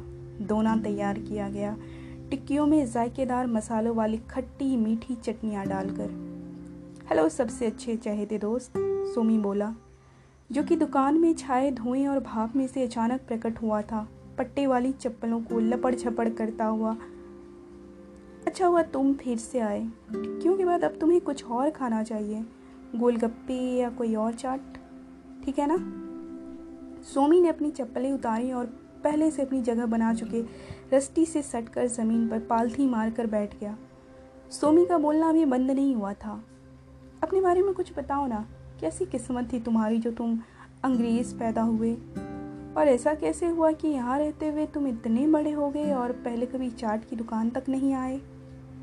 देखो, मेरे घर के बड़े बेहद सख्त हैं, कहते हुए रस्टी ने अपनी बात आगे बढ़ाई। उन्होंने मेरी परवरिश अंग्रेज़ों जैसी करनी चाहिए और वे इसमें कामयाब रहे। अब तक सोमी टप से बोला और हंसने लगा। हँसी जैसे उसके गले से निकलकर धुएँ और भाप को चीरती सारे में फैल गई थी। तभी एक बड़े डील डॉल वाला शख्स लड़कों के सामने आ पहुँचा रस्टी उसे पहचान गया था। साइकिल पर जो बड़ा लड़का था, ये वही था, रणबीर। एक और सबसे अच्छा चहेता दोस्त, सोमी बोला। लेकिन सोमी की बात पर मुस्कुराने की बजाय रणबीर ने अपना मुँह जरा सा खोला और रस्टी की तरफ़ देखते हुए अपना सिर हिला दिया। सिर हिलाने पर उसके बाल माथे पर बिखर गए। काले, घने जंगली, झाड़ झंकार से बेतरतीब बाल, जिन्हें काढ़ना मुश्किल लगता था। उसने चौड़ी मोहरी के ढीले ढाले पाजामे के साथ लंबा सा सफ़ेद कुर्ता और पाँव में कुछ भी नहीं पहन रखा था। बड़े कड़े और गंदे से सड़े पैर। हेलो मिस्टर रणबीर ने भारी सी आवाज़ के पीछे अपनी झींप छुपाते हुए बस इतना ही बोला और उन दोनों के साथ चाट का मज़ा लेने बैठ गया। तीनों खाने में जुट गए अब। पहले आलू, अमरूद और दूसरे फलों की मसालेदार चाट उड़ाई और फिर तीखे पानी और चटनी से भरे गोलगप्पे। रस्टी उनके साथ बिल्कुल अपनापन महसूस करने लगा और अपने साथियों को पहाड़ पर अपने स्कूल, मिस्टर हैरिसन, उनके घर और उनकी लचीली बेंत के बारे में बताने लगा। रस्टी की बातों से साफ़ था कि अब तक उसकी ज़िंदगी बेहद बुझी हुई सी थी और सोमी और रणबीर को इस बात के लिए उस पर तरस भी आ रहा था। कल होली है, रणबीर बोला। तुम हमारे साथ खेलोगे तो हमारे दोस्त बन जाओगे। ये होली क्या होती है? रस्टी ने पूछा। रणबीर ने हैरत से उसकी तरफ़ देखा। तुम होली के बारे में नहीं जानते? ये हिंदुओं का रंगों का त्यौहार होता है। इस दिन हम बसंत के आने की खुशी में एक दूसरे पर रंग डालते हैं, गाते हैं, हुल्लड़ मचाते हैं और अपने सारे दुख तकलीफ़ भूल जाते हैं, क्योंकि रंगों का मतलब होता है फिर से बसंत का आना और दिलों में नई उमंग जगाना। तुम्हें इतना भी नहीं पता था? रणबीर ने अचानक ही ऐसे जानदार अंदाज में अपनी बात समझाई कि रस्टी चक्कर में पड़ गया। लेकिन होली खेलने को लेकर उसके मन में कई सवाल उठ रहे थे। इधर उधर रंग फैलाने का काम उसे कुछ जंगली से लोगों का काम मालूम पड़ता था। मैं मुश्किल में पड़ सकता हूँ, लड़कों को समझाते हुए रस्टी बोला। मुझे तो यहाँ आने की भी मनाही है और मेरी देख रेख करने वाले हैरिसन साहब कभी भी वापस लौट सकते हैं। उन्हें इसके बारे में बताना ही नहीं, रणवीर ने सुझाया। अरे, उनके पास तो पता लगाने के सौ तरीके हैं और मेरी तो पिटाई हो जाएगी। हम्म। हर पल बदलते अपने चेहरे और कुछ खींच और नाउमीदी के भाव लिए रणबीर बोला, तुम अपने कपड़े खराब होने से डरते हो, मिस्टर? सिर्फ़ ये बात है, तुम खुद को न जाने क्या समझते हो? सोमी हंस पड़ा, यही तो मैंने इससे कहा था कल और उसके बाद ही ये मेरे साथ चाट खाने आया। मुझे लगता है कि ये जब बहानेबाजी करे तब इसे याद दिलाना चाहिए कि ये घमंडी है। उधर रस्ती चाट का मज़ा ले रहा था। वो तब एक के बाद एक गोलगप्पे खाता रहा जब तक कि उसके गले में आग नहीं लग गई और पेट में बुरी तरह जलन नहीं होने लगी। होली की उसे कोई खास परवाह नहीं थी। वो तो वर्तमान से पूरी तरह खुश, चाट से मिले नए नए सुख में डूबा था। रणवीर और सोमी की बातों के जवाब में बस इतना बोला, देखो, देखता हूँ। अगर मिस्टर हैरिसन कल तक नहीं आए तो मैं तुम लोगों के साथ होली खेलूँगा। ठीक है ना? रणवीर का चेहरा खिल गया। वो बोला, मैं तुम्हारे घर के पिछवाड़े वाले जंगल में तुम्हारा इंतज़ार करूँगा। तब तुम्हें जंगल की तरफ़ से ढोल बजने की आवाज़ सुनाई दे तो समझ लेना कि मैं हूँ और आ जाना। सोमी, तुम भी होगे वहाँ? रस्ती ने पूछा। न जाने क्यों उसे लगता था कि सोमी की मौजूदगी हो तो उसका कुछ नहीं बिगड़ेगा। मैं होली नहीं खेलता। सोमी बोला, देखो ना मैं रणबीर से अलग हूँ, मैं पगड़ी पहनता हूँ और वो नहीं पहनता। और मेरी कलाई में एक कड़ा है, जिसका मतलब है कि मैं सिख हूँ, हम होली नहीं खेलते। लेकिन अगले दिन मैं तुमसे मिलने इसी चाट की दुकान पे आ जाऊँगा। सोमी दुकान से चला तो ऐसे गायब हुआ जैसे धुएँ और भाप ने उसे निकल लिया हो। लेकिन उसकी चप्पलों की आवाज़ कुछ देर तक सुनाई देती रही और फिर बाज़ार के शोर में खो गई। बाज़ार में लोग दुकानों पर मोल भाव कर रहे थे और बच्चे बसंत की गुनगुनी धूप में खेल रहे थे। कुत्ते एक दूसरे से उलझ रहे थे और रस्ती और रणवीर गोलगप्पे खाने में जुटे रहे। आमतौर पर बसंत के दिन जैसे होते हैं उस लिहाज से दोपहर कुछ ज़्यादा ही गर्म और आलस भरी थी। बिल्कुल शांत, जैसे बसंत को विदा करने के बाद गर्मी का इंतज़ार करते हुए कुछ देर के लिए सुस्ता रही हो। जब रस्ती घर लौटा तो पादरी की बीवी और सफ़ाई वाले लड़के का तो कहीं अता पता नहीं था, लेकिन हैरिसन साहब की कार अपनी जगह खड़ी थी। कार देखते ही रस्ती का सारा जोश ठंडा पड़ गया और वह खुद को कुछ कमज़ोर और डरा हुआ महसूस करने लगा। उसने सोचा नहीं था कि हैरिसन साहब इतनी जल्दी लौट आएँगे, बल्कि वह तो उनके होने की बात भी भूल सा गया था। लेकिन अब वह चाट की दुकान और सोमी और रणबीर के बारे में सब कुछ भूल गया और धड़धड़ाते हुए बरामदे की सीढ़ियों को पार कर गया। हैरिसन साहब वहीं बरामदे में ताड़ के गमलों के पीछे खड़े थे। रस्ती बोला, ओ, हेलो सर, आप लौट आए। उसे सूझा ही नहीं वह और क्या कहे। फिर भी उसने अपने चंद शब्दों में पूरा जोश भरने की कोशिश की। सारे दिन तुम कहाँ गायब थे? हैरिसन साहब ने रस्टी की तरफ़ निगाह डाले बिना पूछा और बोले अपने पड़ोसियों को भी तुमने बोला नहीं, तुम उन्हें कहीं नज़र नहीं आए। मैं टहलने चला गया था, सर। तुम बाज़ार गए थे। रस्टी इस बात से इनकार करने ही वाला था, लेकिन ठिठक गया, क्योंकि हैरिसन साहब की आँखें उसी पर टिकी थीं और झूठ बोलने के लिए उसे निगाहें नीची करनी पड़ती, और वह ऐसा हरगिज़ नहीं कर सकता था। जी हाँ मैं बाज़ार गया था। क्या मैं पूछ सकता हूँ? क्यों? क्योंकि मेरे पास कोई काम नहीं था। अगर तुम्हारे पास कोई काम नहीं था, तुम पड़ोसियों के घर जा सकते थे। बाज़ार तुम्हारे मतलब की जगह नहीं है, तुम्हें पता है? लेकिन मुझे कुछ नहीं हुआ। मुद्दा ये नहीं है, अब हैरिसन साहब की सदी हुई गहरी सी आवाज़ में बेचैनी और तलखी बढ़ गई और वे पहले के मुकाबले जल्दी जल्दी बोलने लगे थे। मुद्दे की बात यह है कि मैंने तुमसे कहा हुआ है कि तुम्हें बाज़ार नहीं जाना है। तुम्हारी जगह यहाँ है, इस मकान में। इस मोहल्ले में यहाँ के लोगों के बीच जो जगह तुम्हारे लिए नहीं है, वहाँ नहीं जाना है। रष्टी का मन तो बहस करने, बगावत करने पर उतर रहा था, लेकिन हैरिसन साहब का खौफ उसे रोके था। रस्टी उनकी मनमानी का मुकाबला करना चाहता था, लेकिन उसे याद था कि कांच के दरवाजे वाली अलमारी में मलक्का वाली वो बेंत रखी हुई है। मुझसे गलती हो गई, सर। लेकिन उसकी बुजदिली उस वक्त काम नहीं आई हैरिसन साहब गए, अलमारी से बेत निकाल लाए और उसे दोनों हाथों से पकड़ के लजाया फिर बोले, सिर्फ़ गलती हो गई, ये कह देना काफ़ी नहीं है। तुम्हारे साथ ऐसा सलूक किया जाना चाहिए जिससे कि तुम गलती का एहसास कर सको। सोफे की तरफ़ झुक जाओ। रस्टी सोफे की तरफ़ मुँह करके झुक गया। दांत पीछे और गद्दियों में उंगलियाँ गड़ाई। हवा को चीरती, सरसराती बेंत उसके कूल्हे पर पड़ी, जिससे उसकी पतलून की सारी धूल झड़ गई। रस्टी को दर्द का एहसास नहीं हुआ। लेकिन हैरिसन साहब चंद पल ठहरे ताकि सुन्न पड़ी चोट की जगह फिर खून का दौरा ना हो। फिर उन्होंने दोबारा बेंच चलाए। इस बार रस्टी को जोरदार चोट लगी। उसके कूल्हे झन्ना गए। मांस में जलन होने लगी, जो कि हर चोट पर बढ़ती ही गई। जब छठी बार मलक्का की लचीली बेंत उसी जगह पड़ी तो रस्टी की चीख निकल गई और सोफे को लांगते हुए वह कमरे से भागा। आमतौर पर हर छः पर हैरिसन साहब जो हैं, वो रुक जाते थे। रस्टी तब तक अपने बिस्तर पर पड़ा, रोता रहा, कराता रहा, जब तक उसका दर्द कम नहीं हो गया। लेकिन जिस जगह बेत पड़े थे, उस जगह इतनी तकलीफ़ हो रही थी कि खुद अपने हाथ लगने से वो सिहर जाता था। पतलून को थोड़ा सा हटाकर उसने आईने में उस हिस्से का मुआयना किया। हरिसन साहब का अंदाज़ा बड़ा सही था। क्योंकि सिर्फ़ एक मोटी सी लगी नज़र आ रही थी, उसके दोनों कूल्हों पर और उसकी जांघों पर खून की एक पतली सी धार बह चली थी। खून की वजह से उस जगह थोड़ी ठंडक तो लग रही थी, लेकिन उसे देखने से रस्टी को ऐसा लगता था जैसे वो बेहोश हो जाएगा। पड़े पड़े सिसकते रहने से उसे तसल्ली सी मिल रही थी। उसका जी तो चाहता था कि और रोए, लेकिन उसे मालूम था आँसू बहाना बेकार ही है, लेकिन जो दर्द और नाइंसाफ़ी का जो एहसास उसने झेला था उनमें दम था। बिस्तर पर एक परछाई सी नज़र आई। खिड़की पर कोई था।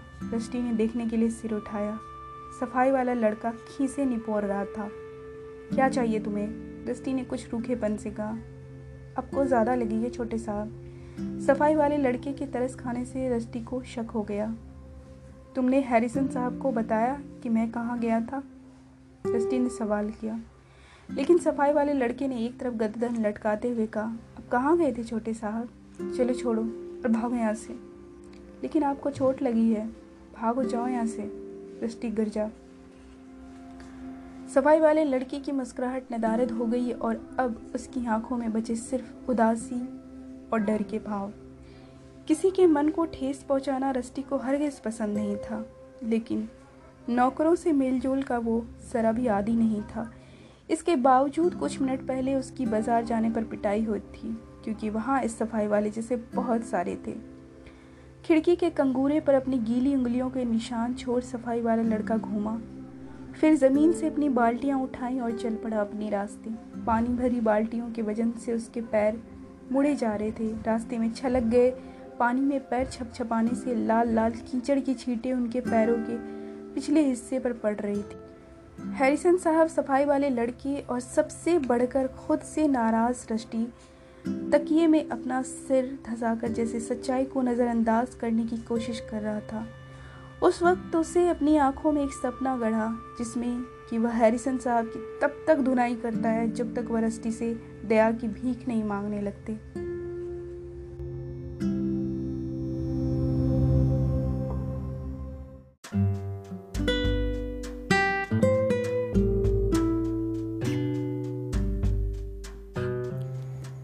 किताबों की डिजिटल दुनिया लाइब्रेरी मोड के आज के पॉडकास्ट में आप सुनेंगे रस्किन बॉन्ड की नॉवल रूम अंडर रूफ का पार्ट फाइव और इससे पहले के पार्ट आपने नहीं सुने हैं तो पहले उसे सुने, फिर उसे कंटिन्यू करें।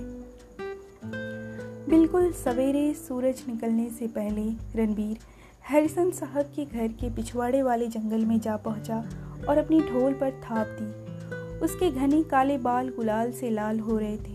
और उसका शरीर, जिस पर एक लंगोट के सिवा कुछ नहीं था, हरा पुरा हुआ था। वह किसी हरियाली देवता जैसा लग रहा था।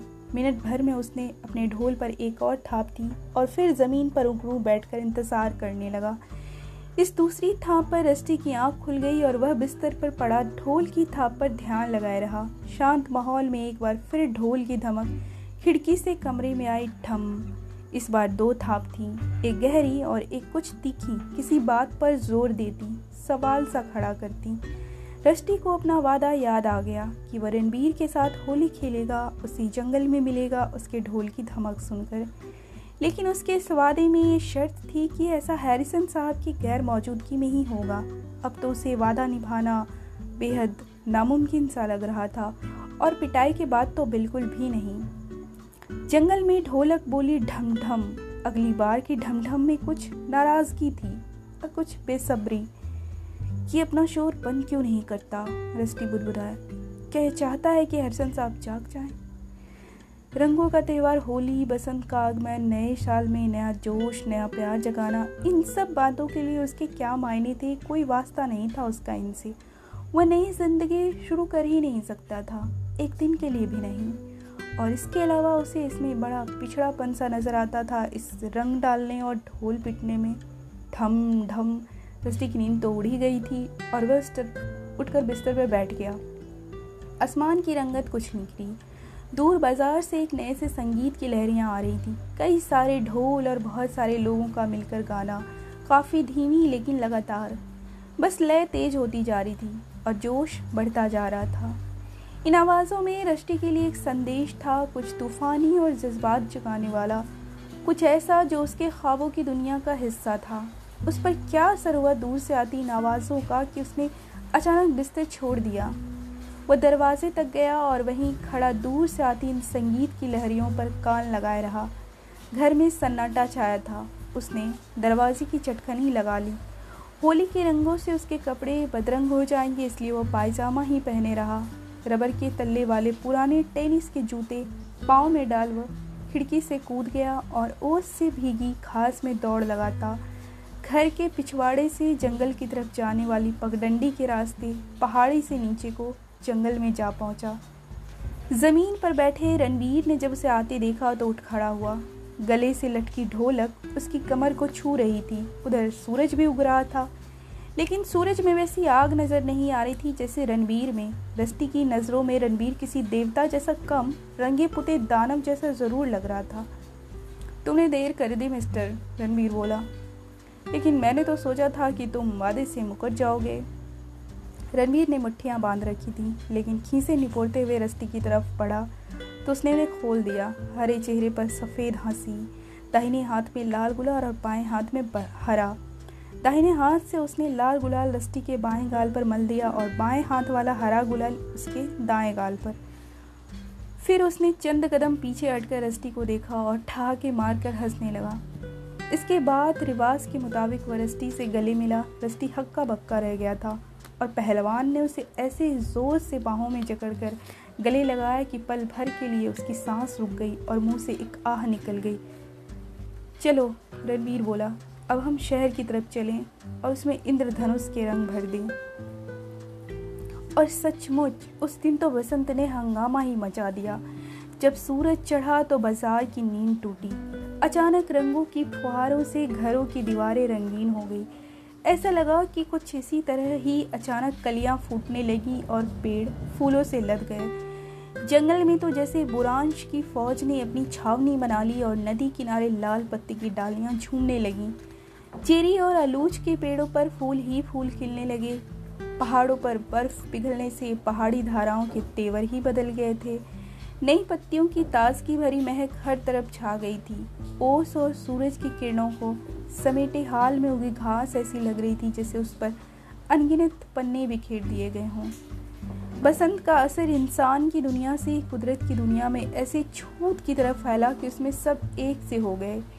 रणबीर और रस्ती जंगल के दायरे में रहते हुए पहाड़ी पगडंडी के रास्ते तब तक आगे बढ़ते रहे।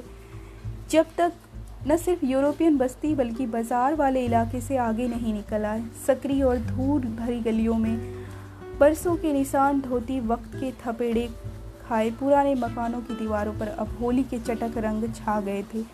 आखिरकार वह घंटा घर आ पहुँचे। घंटा घर पर तो सचमुच बसंत ऐलान करके आया हो।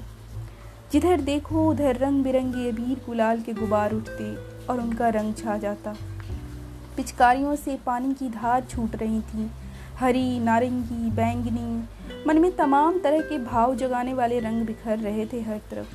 बच्चों ने टोलियाँ बना रखी थी। रंग खेलने के लिए उनके पास साइकिल में हवा भरने वाली पंप जैसी या बाँस से बनी पिचकारियाँ थी, जिनसे वो एक दूसरे पर रंग डालते थे। बच्चे मेन रोड पर होली के नारे लगाते, अजीब आवाज़ें निकालती और तालियाँ बजाती जा रही थी। मर्द और औरतें पानी में घुल के, घुले रंग के बजाय गुलाल लगवाने में कम ऐतराज़ करते थे। बड़े भी टोलियाँ बनाकर गाते गाते निकल रहे थे।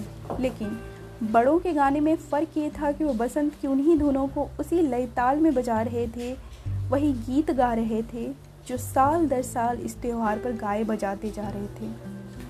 रास्ते में रणबीर को कुछ दोस्त मिले, जिन्होंने मज़े ले लेकर उसे बड़े ही मजाकिया अंदाज में होली की बधाई दी। फिर किसी ने अपनी पिचकारी रस्टी की तरफ़ तान दी। गंदे से काले पानी की धार उसके चेहरे पर आ लगी। पल भर के लिए तो उसे दिखाई देना बंद हो गया, और रस्टी को बचाने के लिए अफरा तफरी में इधर उधर हाथ पैर चलाना पड़ा। बच्चों की एक टोली ने उसे दबोच लिया था और वह हर तरफ़ से रंग डाल रहे थे। उसकी कमीज और पायजामा तरबतर होकर उसके शरीर से चिपक गए थे। फिर किसी ने उसकी कमीज के पीछे का हिस्सा पकड़कर खींचना शुरू किया और तब तक खींचता रहा जब तक कमीज का वो हिस्सा अलग होकर उसके हाथ में नहीं आ गया। गुलाल तो उसके चेहरे और उसके सारे शरीर पर बेतरह लगाया गया था, जिसकी वजह से उसकी नाजुक चमड़ी में जलन होने लगी थी। फिर उसकी आँखें साफ़ हुईं। उसने पलक झपकी और बदहवास सा उन लड़के लड़कियों को देखने लगा जो खुशी का इजहार करते हुए उसके आगे ठुमके लगा रहे थे। बीच बीच में लाल रंग के अलावा उसका सारा शरीर काला काला ही लग रहा था। रंग मुँह में भी घुस गया था, जिसे वह बार बार थूकता था। फिर एक एक करके रणबीर के दोस्त रस्टी के पास आए। उन्होंने बारी बारी से उसके गालों पर धीरे से गुलाल मली और गले मिले। सारे के सारे रंगे पुते पिशाचों जैसे लग रहे थे और रस्टी उन्हें पहचान नहीं पा रहा था। लेकिन पम जैसी पिचकारियों में भरे रंग से हमले के बाद इतने भले तरीके से बधाई देने की बात तो उनके गले उतरी नहीं और वो पहले भी ज़्यादा हैरत में पड़ गया। रणवीर बोला, अब तुम हमारी टोली में शामिल हो चुके हो। चलो हमारे साथ। और रस्टी उनके साथ चल पड़ा। सूर्य तुपका हुआ है। टोली में से एक ने बता घर में घुसकर उसने अंदर से दरवाज़ा बंद कर लिया और होली से, होली खेलने से बच रहा है, जो भी हो, उसे हमारे साथ होली खेलनी पड़ेगी, चाहे उसे हमें निकालने के लिए दरवाज़ा ही न क्यों तोड़ना पड़े। होली से डरने वाले सूरी ने तय कर लिया कि वह सारा दिन कैदियों की तरह बिताएगा, वह माँ की रसोई में घुस गया था और इसलिए घुस गया था क्योंकि वहाँ पे खाने पीने की सारी चीज़ें थी। साथ खेलने वाले साथियों की पुकार, उल्हाने और धमकियाँ वहाँ आँगन से चुपचाप सुनता रहा, लेकिन न बाहर निकला, ना ही कोई जवाब दिया। एक मेज के नीचे घुसकर वह तस्वीरों वाली अंग्रेज़ी की एक मैगजीन के पन्ने पलटता रहा, जो वह हर महीने तस्वीरों की वजह से ही लेता था। लेकिन बाहर खड़ी टोली का जोश पूरे उफान पर था। उन्हें तय कर लिया कि किसी भी सूरत में आज वो सूरी को होली खिलाए बिना दम नहीं लेगा। उन्होंने कहीं से एक सीढ़ी का इंतज़ाम किया और रसोई के रोशनदान के रास्ते अंदर घुस गए। डर के मारे सूरी की चीखें निकल गईं। दरवाज़ा खोलकर उसे उठाकर बाहर लाया गया। इस आपाधापी में उसका चश्मा गिरा और किसी के पैरों के नीचे आ गया। अरे, मेरा चश्मा! वो चिल्लाया। तुम लोगों ने तोड़ डाला। तुम्हारा क्या? तुम तो ऐसे चश्मे दर्जन भर खरीद सकते हो। उसकी शामत बनकर आए लोगों में से एक ने की चाय की। लेकिन मुझे कुछ दिखाई नहीं दे रहा, बेवकूफ़ों मैं अब देख नहीं सकता। अरे, इसे दिखाई नहीं दे रहा किसी ने चुटके लेते हुए कहा। ज़िंदगी में पहली बार ऐसा हुआ है कि सूरी देख नहीं पा रहा है। अब जब इसके साथ छुपने ढूँढने वाला खेल खेलेंगे तो पहले इसका चश्मा ही चकनाचूर कर देंगे। रस्ती सूरी को बहुत अच्छी तरह तो जानता नहीं था, इसलिए उसे हैरान परेशान सूरी पर तरस आ रहा था। तुम तो इसे छोड़ क्यों नहीं देते? रस्टी ने पूछा, अरे, रंगों से खेलना नहीं चाहता तो इसके साथ बदसलूकी ज़बरदस्ती क्यों कर रहे हो? लेकिन हमारे लिए यही एक मौका है जब हम इसकी तमाम शैतानियों का हिसाब बराबर कर सकते। यही एक दिन होता है जब इससे कोई नहीं डरता। रस्टी कल्पना नहीं कर सकता था कि अपनी जान छुड़ाने की कोशिश कर रहा खपच्ची जैसी दुबली पतले टांगों वाले पीले से लड़के से आखिर कोई क्या डरेगा? खींचतान में उसके हाथ पाँव उखाड़ने पर आमदा लोगों से जब सूरी छूटा, तब रस्टी को चैन पड़ा। सारे दिन दृष्टि शहर और उससे लगे देहाती इलाकों में रणबीर और उसके दोस्तों के साथ घूमता रहा। और ये लोग थोड़ी देर में सूरी को भूल गए। एक दिन के लिए रणबीर के दोस्त अपने घर और सारा काम काज भूल। रोजी रोटी की फ़िक्र छोड़, दिन भर सड़कों पर हुरदंग करते, शहर से बाहर जंगल के छोर तक जा पहुँचे। गुनगुनी सी धूपदार सुबह के बाद आई दोपहर। जंगल में पहुंचकर वहाँ के ठंडक और छायादार सन्नाटे में उन्होंने गाना और शोर मचाना बंद किया, क्योंकि अब सारे के सारे थक कर बिल्कुल चूर चूर हो चुके थे। सारे पेड़ों के साय में पसर गए और नर्म और आरामदेह घास में लेटने में कुछ ही देर में अंदर ये सब रस्सी को छोड़कर सारे सो गए गहरी नींद में। दृष्टि भी थकान से बेहाल हो चुका था। उसे भूख भी लग रही थी वो कमीज से हाथ तो धो ही चुका था। जूते भी गुम हो गए थे। पैरों में खरोंच आई थी और बदन टूट रहा था। अब आराम करते वक्त उसका ध्यान इन बातों पर आया, क्योंकि वह अब तक रंग खेलने के जोश और मस्ती में डूबा था। उसे पहली बार यह अनुभव हुआ। उसके हल्की रंगत वाले बाल उलझ गए थे। उनमें खूब रंग भर गया था और आँखें हैरत से खुली रह गई थी। हालाँकि अब थकान से टूट चुका था, लेकिन वह खुश था। उसका जी चाहता था कि यह सब यूँ ही चलता रहे। मन में उमड़ते भाव से भरी एक अलग दुनिया की अलग ज़िंदगी। वह जंगल से बाहर नहीं जाना चाहता था। वहाँ कोई खतरा नहीं था और धरती ने उसे अपनी गोद में ऐसे लिटा लिया था कि उसके शरीर की सारी पीड़ा सुख में बदल गई थी। घर तो वह बिल्कुल भी नहीं जाना चाहता था।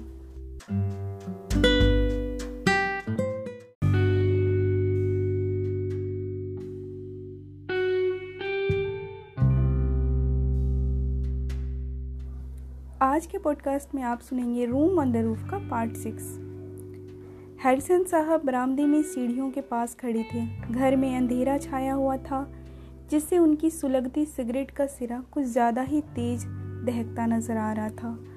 घर लौटे रस्टी ने जब अंदर आने के लिए गेट खोला, तभी उसकी समझ में आ गया कि वहाँ पड़ रही सड़क की बत्ती की रोशनी में उसे देख लिया गया होगा, लेकिन उसने इसकी परवाह नहीं की। अगर उसे पता होता कि हैरिसन साहब ने उसे पहचाना नहीं तो शायद वो भारी कदमों से बगीचे से अंदर तक का रास्ता तय करने के बजाय वापस लौट जाता। हैरिसन साहब हिलडुल नहीं रहे थे और ना ही ऐसा लगता था कि उन्होंने रस्टी को अंदर की तरफ़ आते देखा होगा। जब उसने बरामदे की सीढ़ियाँ चढ़ी, तब कहीं वह हिले और उन्होंने पूछा, कौन है? अब तक वो रस्टी को पहचान नहीं पाए थे। इसी से रस्टी को भी अपने बदले हुए हुलिये का एहसास हुआ, क्योंकि उसके बदन पर सिर्फ़ कई रंगों के धब्बे और फटा पैजामा ही था। धुंधली रोशनी में उसे आसानी से सफ़ाई वाला लड़का या किसी और का नौकर समझा जा सकता था। शायद ये बाज़ार की फितरत का असर था कि रस्टी के मन में भाग निकलने की बात आई और वो वापस मुड़ गया। तभी हैरिसन साहब गरजे, इधर आओ तुम। इस अंदाज में वो सफ़ाई वाले लड़के से बोलते थे रस्टी के कदम ठहर गए। यहाँ आओ, वे फिर चिल्लाए। रस्टी बरामदे की तरफ़ लौटा, तभी हैरिसन साहब ने बत्ती जला दी, लेकिन अब भी रस्टी पहचान में नहीं आ रहा था। गुड इवनिंग, सर रस्टी बोला। हैरिसन साहब झटका खा गए। पहले तो उनके अंदर गुस्से की एक लहर दौड़ गई, फिर पीड़ा की। ये वही लड़का है जिसे उन्होंने सिखाया पढ़ा है? ये जंगली सा फटीचर, एहसान, फरामोश। जिसे ये तक नहीं पता कि क्या ठीक है और क्या नहीं, क्या सलीका है और क्या जंगलीपन, क्या शौर है और क्या शर्मनाक।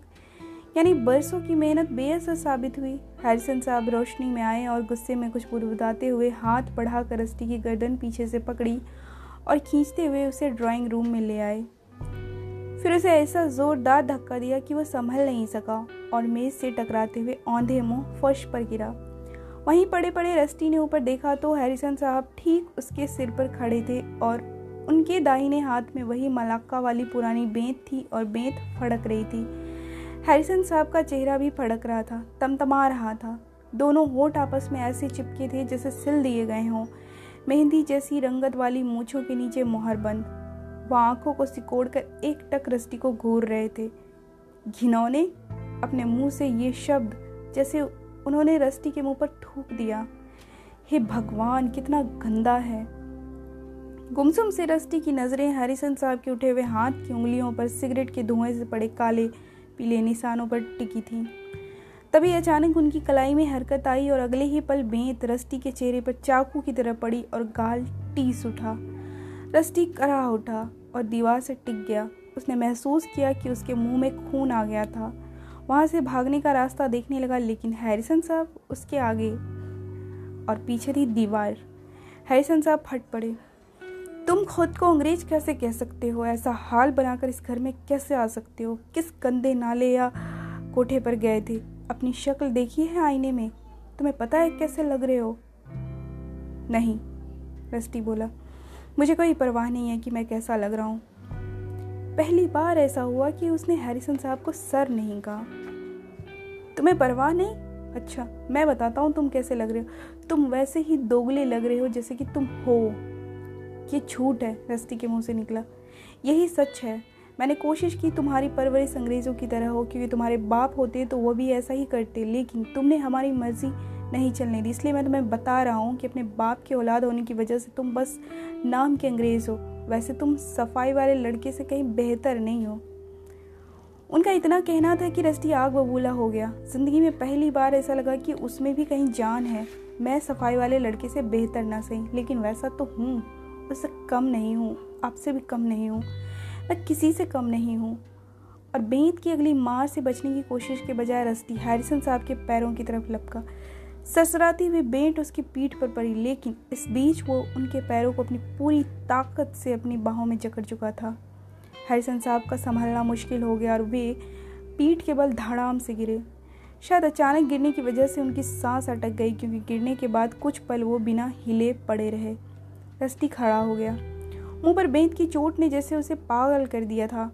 उसके अंदर ऐसी नफरत भर दी थी कि उसने वह कर डाला जिसकी वो पहले कल्पना भी नहीं कर सकता था। उसने आओ न देखा, ताओ पादरी की बागीची से आए खुशबूदार फूलों से भरा फूलदान उठाया और हैरिसन साहब के मुँह पर तेम मारा। फूलदान उनके सीने पर लगा, लेकिन फूल और पानी मुँह पर गिरे। उन्होंने उठने की कोशिश की, लेकिन उनकी बोलती बंद थी। हैरिसन साहब के चेहरे पर हैरत देख रस्ती की हिम्मत और खुल गई। इससे पहले कि वे ठीक से खड़े होते और संभलते रस्टी ने उनका कॉलर पकड़ा और पकड़े पकड़े इतनी ज़ोर से धक्का दिया कि वो दोनों फर्श पर आन पड़े। एक हाथ से कॉलर को ऐंठते हुए दूसरे से उसने उनके मुँह पर एक थप्पड़ मारा। अपने मुँह पर हो रही जलन और दर्द से पगलाए रस्टी ने एक के बाद एक थप्पड़ मारे। ताबड़तोड़ थप्पड़ मारते हुए बदहवासी के बावजूद उसने ये एहसास कर लिया कि वह कुछ कर सकता था। यह कि अब वह बच्चा नहीं रहा, सत्रह साल का होने को आया था, पूरा मर्द। उसके लिए जान लेना एक नई खोज जैसा था कि वह चोट पहुँचा सकता था। अच्छी या बुरी, जो भी हो, अपने अंदर की ताकत पर उसे भरोसा हो गया था और खुद के मर्द होने पर भी। रुक जाओ रुक जाओ, बदहवास सी जनानी आवाज़ कानों में पड़ी तो रस्ती को होश आया। उसने अभी हैरिसन साहब की ग्रहबान नहीं छोड़ी थी, लेकिन अब वह उन्हें मार भी नहीं रहा था।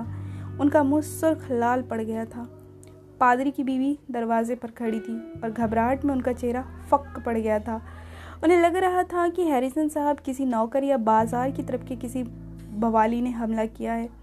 उनके मुँह से बोल फूटने का इंतज़ार किए बिना रस्ती चाल में आई नई तेज़ी और फुर्ती के साथ ड्राइंग रूम से निकल पड़ा। सोने के कमरे की खिड़की के रास्ते वह घर के बाहर निकल गया। मेन गेट से उसे पड़ोस वाली पादरी की बीवी ड्राइंग रूम के अंदर बत्ती से आती रोशनी को रोके खड़ी नज़र आई। वह ज़ोर से हंसा। पड़ोसन अपनी जगह खड़े रहते हुए घूमी और दरवाजे की तरफ़ चंद कदम बढ़ी रस्टी फिर हंसा और दौड़ता हुआ बाज़ार की तरफ़ बढ़ चला। काफ़ी रात हो चुकी थी, बढ़िया वाली दुकानें और इस तरह बंद हो चुके थे। बाज़ार में बंद दुकानों के आगे चबूतरे पर लालटेन की रोशनी में सोते हुए लोग नज़र आ रहे थे। कुछ कंबल रजाई में लिपटे, कुछ अपने आप में। दिन में जिस सड़क पर इंसानों और जानवरों की रिलम पेल रहती थी, वहाँ अब सन्नाटा और वीराना था। सिर्फ़ एक मरियल सा कुत्ता नाले में कुछ सूंघ रहा था। सड़क पर ही ऊपर की मंजिल के एक घर से एक औरत के गाने की आवाज़ आ रही थी। सिहरन पैदा करने वाला दर्द भरा गीत। और दूर कहीं एक सियार चाँद देखकर हुआ हुआ कर रहा था। लेकिन सड़क का खालीपन और वीराना अपने आप में महज एक धोखा था। अगर वहाँ की कुछ इमारतों पर से छत हटाकर अंदर देखा जा सकता तो पता चल जाता कि वास्तव में ज़िंदगी ठहरी नहीं है। खुशगवार हो या बदनुमा, रात के अंधेरे में भी जारी है। आधी रात हो चुकी थी, लेकिन घंटा घर पर सही समय नहीं जाना जा सकता था। खाली सड़क पर रस्ती था और चाँद की दुकान बंद हो चुकी थी, जिसके आगे के हिस्से पर बस आती बंदी थी। वह इस उम्मीद में सड़क पर यहाँ वहाँ नज़रें दौड़ा रहा था कि शायद कहीं कोई जान पहचान वाला मिल जाए। उसे यकीन था कि अगर चाट वाला मिल जाता तो रात भर के लिए उसे सोने की जगह और ओढ़ने के लिए कंबल ज़रूर दे देता। वह सोच रहा था अगले दिन जब सोमी से मिलने आएगा तो वह उसे आप बीती सुनाएगा और यह भी कि वह अपने घर से भाग आया है वहाँ वापस जाने का उसका कोई इरादा नहीं है। लेकिन इसके लिए उसे सुबह होने और चाट की दुकान खुलने का इंतज़ार तो करना ही पड़ेगा।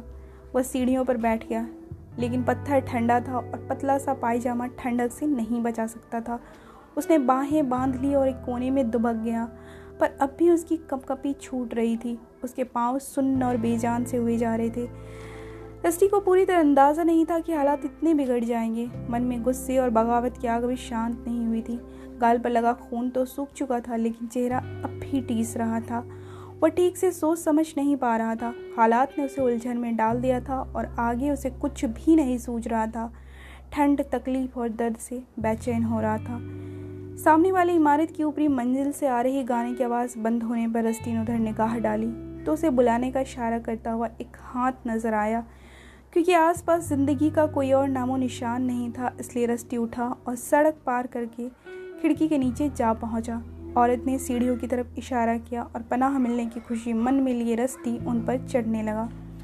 लगता था जैसे सीढ़ियाँ सितारों तक जाती हूँ, लेकिन अचानक वह उस औरत के कमरे की दहली पर था। दरवाज़ा थोड़ा सा खुला था, उसने खटखटाया तो अंदर से आवाज़ आई, आ जाओ। कमरा इत्र और अगरबत्ती की खुशबू से गमक रहा था। एक कोने में एक साज रखा था और वो औरत एक पलंग पर पैर फैलाए तकिए के सहारे बैठी थी। उसके बाल तकिए पर बिखरे थे। उसका चेहरा गोल और सलोना सा था, लेकिन उसके जवानी के दिन बीतने को थे। कमर के पास के खुले हिस्से में चर्बी जमा होने से बल पड़ रहे थे। रस्टी की तरफ़ देखकर मुस्कुराते हुए उसने फिर इशारे से बुलाया, शुक्रिया।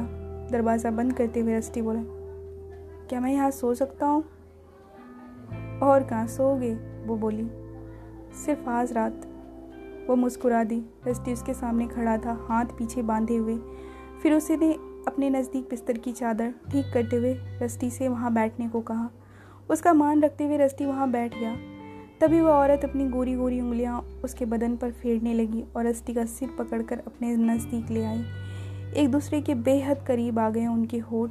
बस छूने को थे और उनकी सांसों का शोर कुछ ज़्यादा ही तंग कर रहा था रस्टी को, लेकिन उसके मुँह से बस इतना ही निकला। मैं भूखा हूँ।